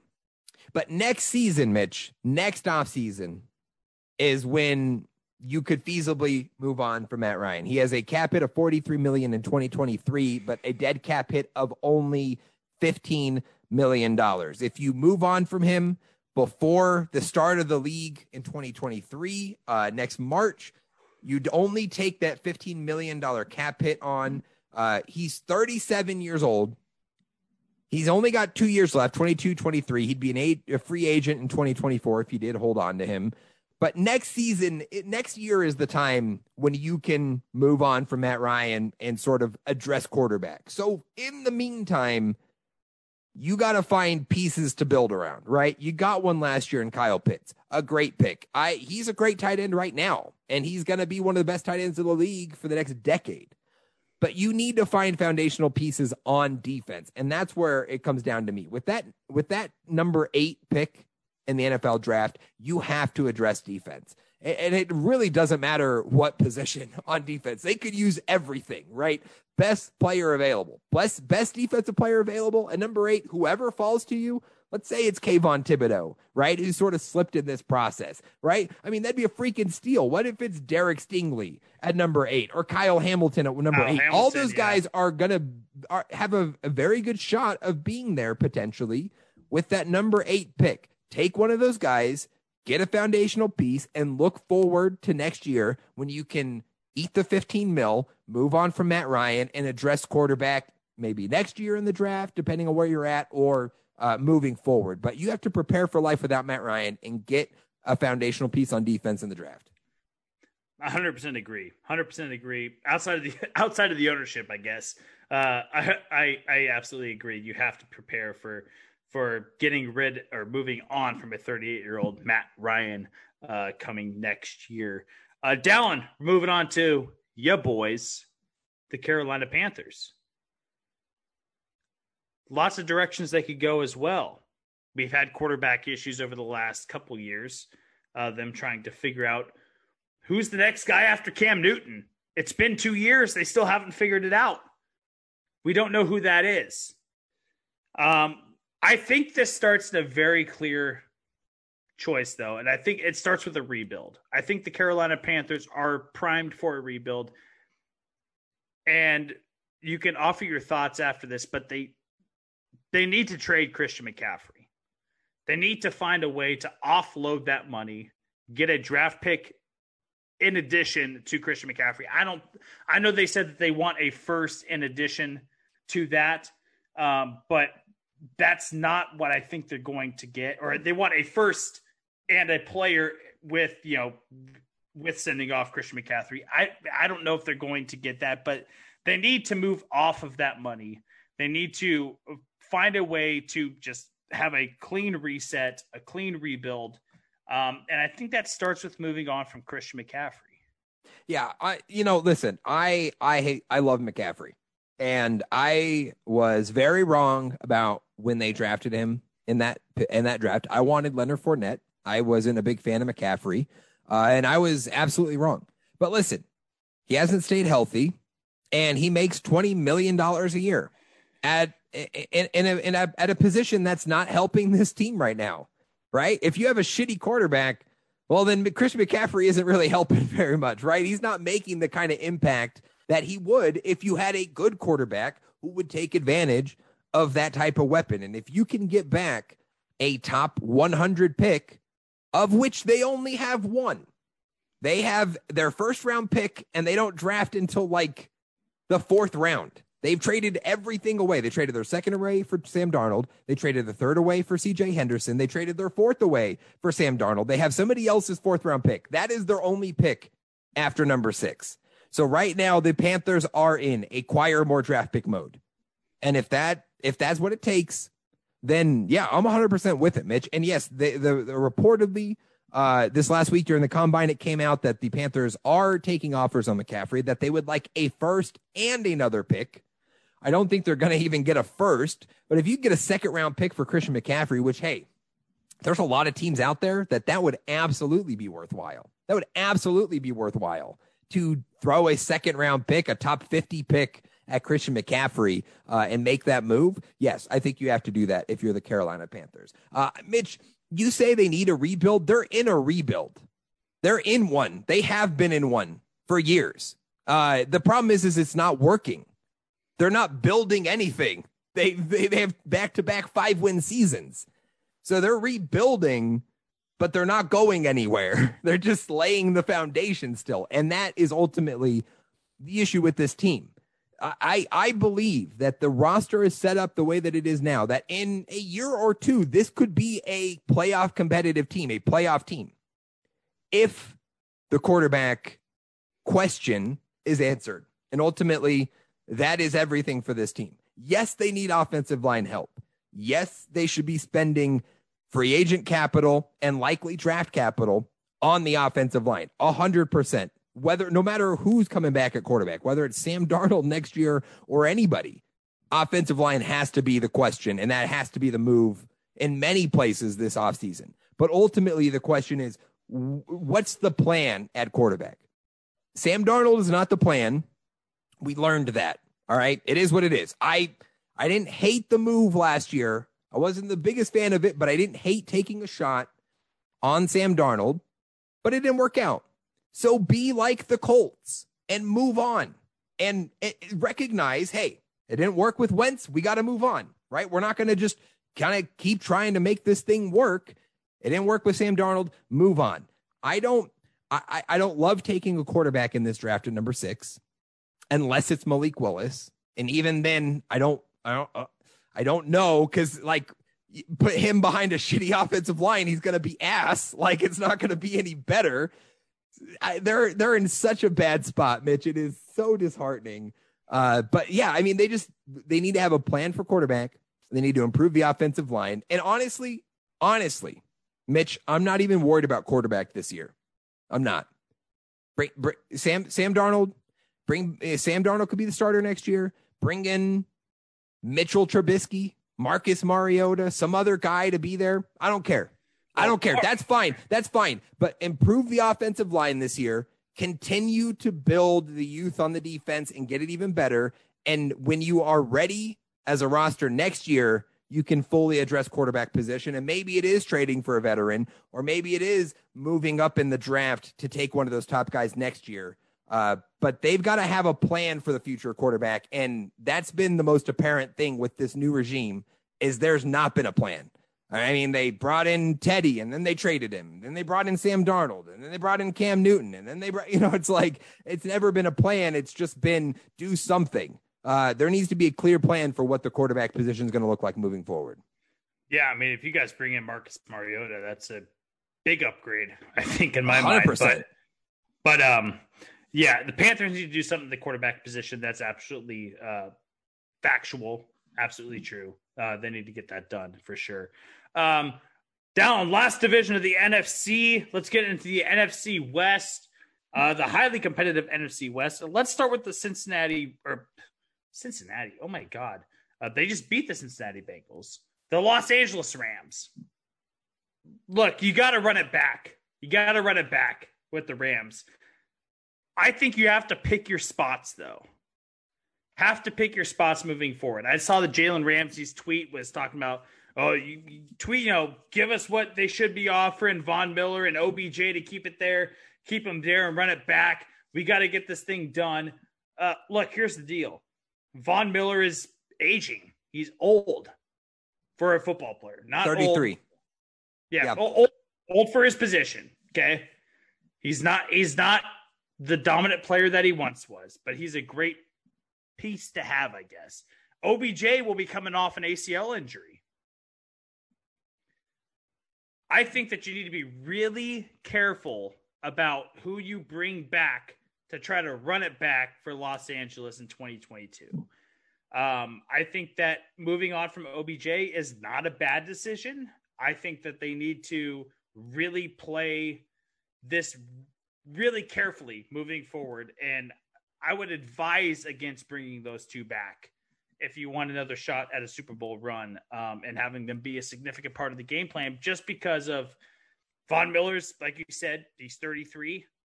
Um, and and OBJ is coming off the ACL injury. That that just screams to me, no, I don't want to commit to those guys for another two years, minimum, probably. And I it, that's not going to get it done to running back. So pick your spots if you want to run it back for Los Angeles. Yeah, I don't think it's just not bring these guys back. It's bring them back at the right price. Right? Like OBJ was always a luxury. When they brought him in from Cleveland, he was a luxury, right? They had Cooper Kupp, they had a healthy Robert Woods. They had Van Jefferson. They spent a second round pick on Tutu Atwell last year, wide receiver. Like they didn't they didn't need a wide receiver. But when a guy that talented becomes available uh, and you're pushing for a Super Bowl, you make that move, right? So that's that's fine. But if he wants to come back, yeah, I mean it has to be at the right price. A 30 year old OBJ coming off that injury is not going to be worth a big time long term contract, right? So if he wants to come back on a team friendly deal because he likes it in LA, then great. If Von Miller wants to come back on a on a reasonable deal, then I think that's fine. But it's it's it's got to be right. And and yes, the Rams but need to run it back. But you're not. But you're not even going to get a healthy OBJ. He's coming off an ACL. The the deal doesn't even make sense to offer a guy with an ACL injury.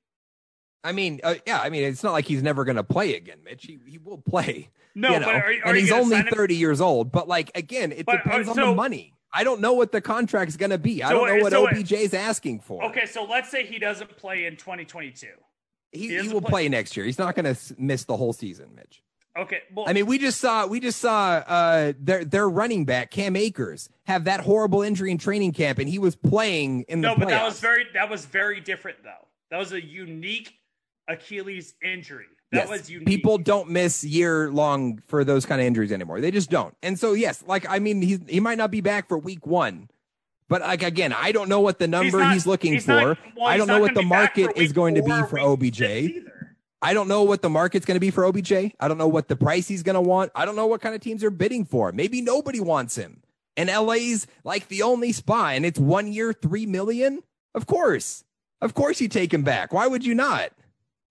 That's not moving the needle one way or the other. That's not ruining your Super Bowl chances by signing that guy to that sort of contract. Again, it's going to be about if it's right. And the Rams are in a good spot. They're not really losing that many guys to free agency, right? You've got a couple starters on the O line, Brian Allen. Um, sorry, I lost the other guy. Where? Um, oh yeah, Brian Allen, Austin Corbett, uh, guard and center respectively. Those guys are unrestricted free agents, so you either got to re-sign those or replace those guys. Darious Williams at cornerback, uh, Sony Michel, and other than that, like that's about it, right? Everybody else is already under contract coming back besides Miller and OBJ. So if you're the Rams, you, you know you don't have a lot of guys you really have to go out there and get. Uh, you don't have draft picks to spend, so it is run it back. You won the Super Bowl. You got to get back there. You have the team in place to do that already. So, yeah, if Von Miller wants to come back on a good deal, if OBJ wants to come back on a go deal, great. But like those aren't those aren't priorities. Uh, ultimately, it's going to be the core that's there. You're running it back. You're trying to stay healthy, and you're making marginal improvements where you can. You got to hit on those late round picks that they have, uh, and you're hoping to be back where they were last year, right? I mean, it's as simple as that. Yeah, I don't know if that, I don't I just personally I don't know if that has OBJ in the cards, and I don't I don't I don't think that that should have OBJ in the cards, but um, I guess time will tell with that. Moving on to the Arizona Cardinals, um, a team that started off red hot, fell off the cliff towards the end of the year, made it into the playoffs, had an embarrassing loss in the playoffs. Um, and Kyler Murray has been, in his words, the scapegoat for that loss. He did not play well. Um, but we have to look at the the entirety of the year.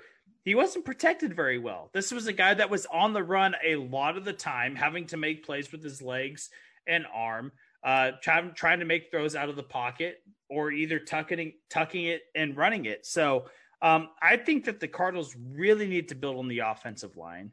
Um, I think you can do that in the draft. You can do that in free agency, wherever you decide you want to do it. I think that the Cardinals really need to make an improvement on the offensive line to protect Kyler Murray because that's your franchise guy now. That's the guy. That's the guy that's going to lead you there. You just got the big deal with him, so uh, you better you better start protecting him.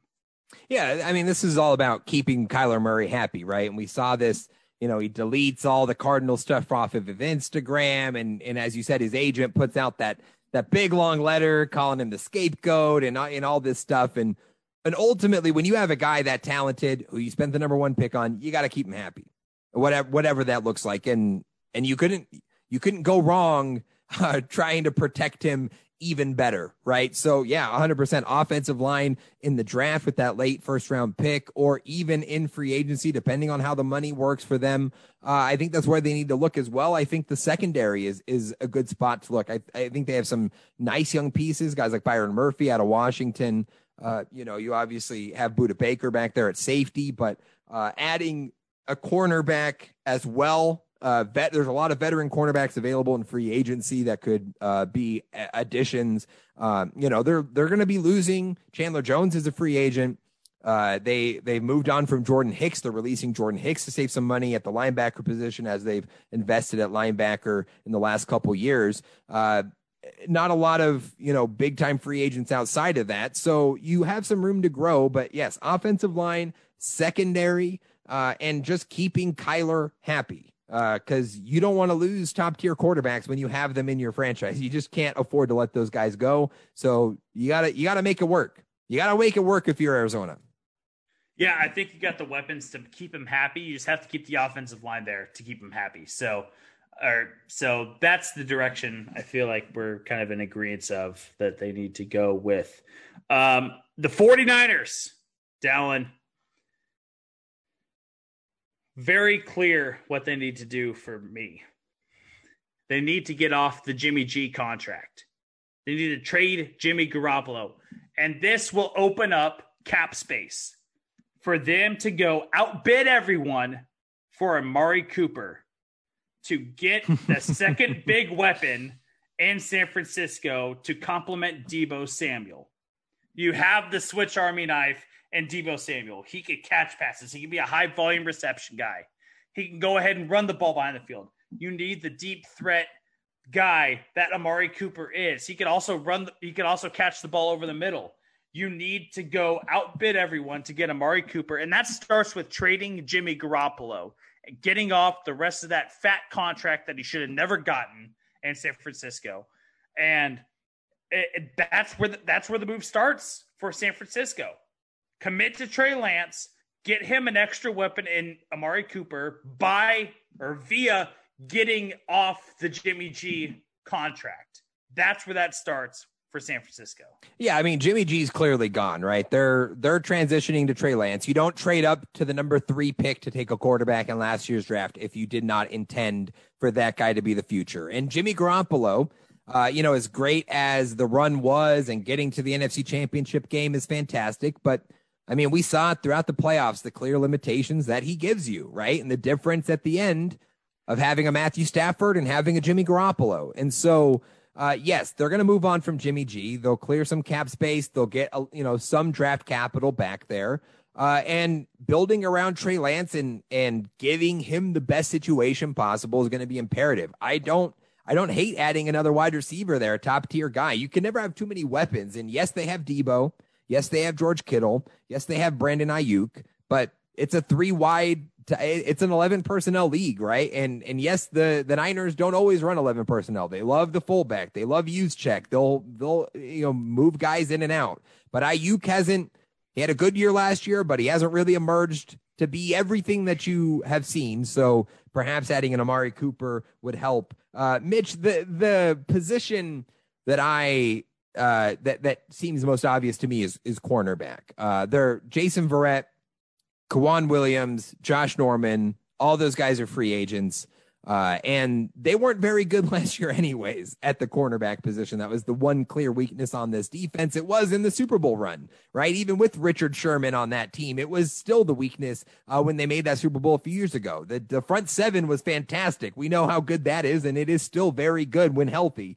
Uh, secondary is going to be key. So adding veterans and free agency in the secondary, they don't have a first round pick again because of the Trey Lance trade. So uh, they don't have that late first, but you can find guys in free agency to fill those roles. This is ve- very much a roster built to win now.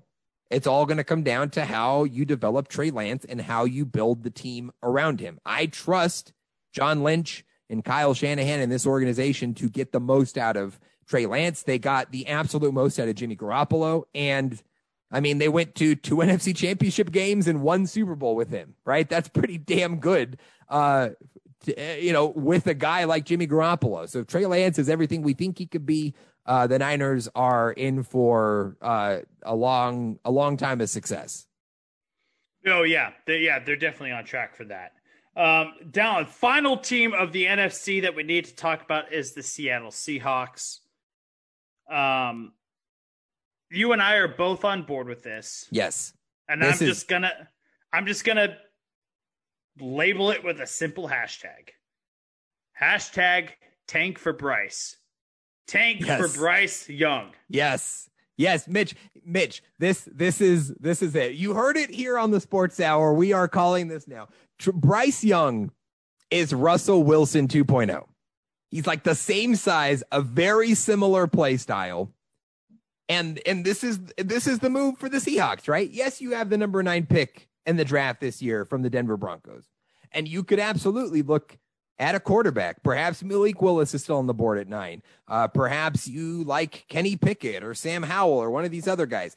I don't, eh, with the way that this team is now and the direction that they're going, forcing a quarterback this year is not going to help you long term. You are better off starting Drew Lock and Geno Smith next year and winning three games and being in a position to get Bryce Young or CJ Stroud or whoever else is going to be at the top of the draft board next year because the quarterback class will be better in 2023. Those guys are going to be up there. And who knows who else will emerge in the next year, as we see every year the Kenny Pickett's, the Zach Wilsons, the Joe Burrows that rise up draft boards in the process of the year and get themselves in that conversation.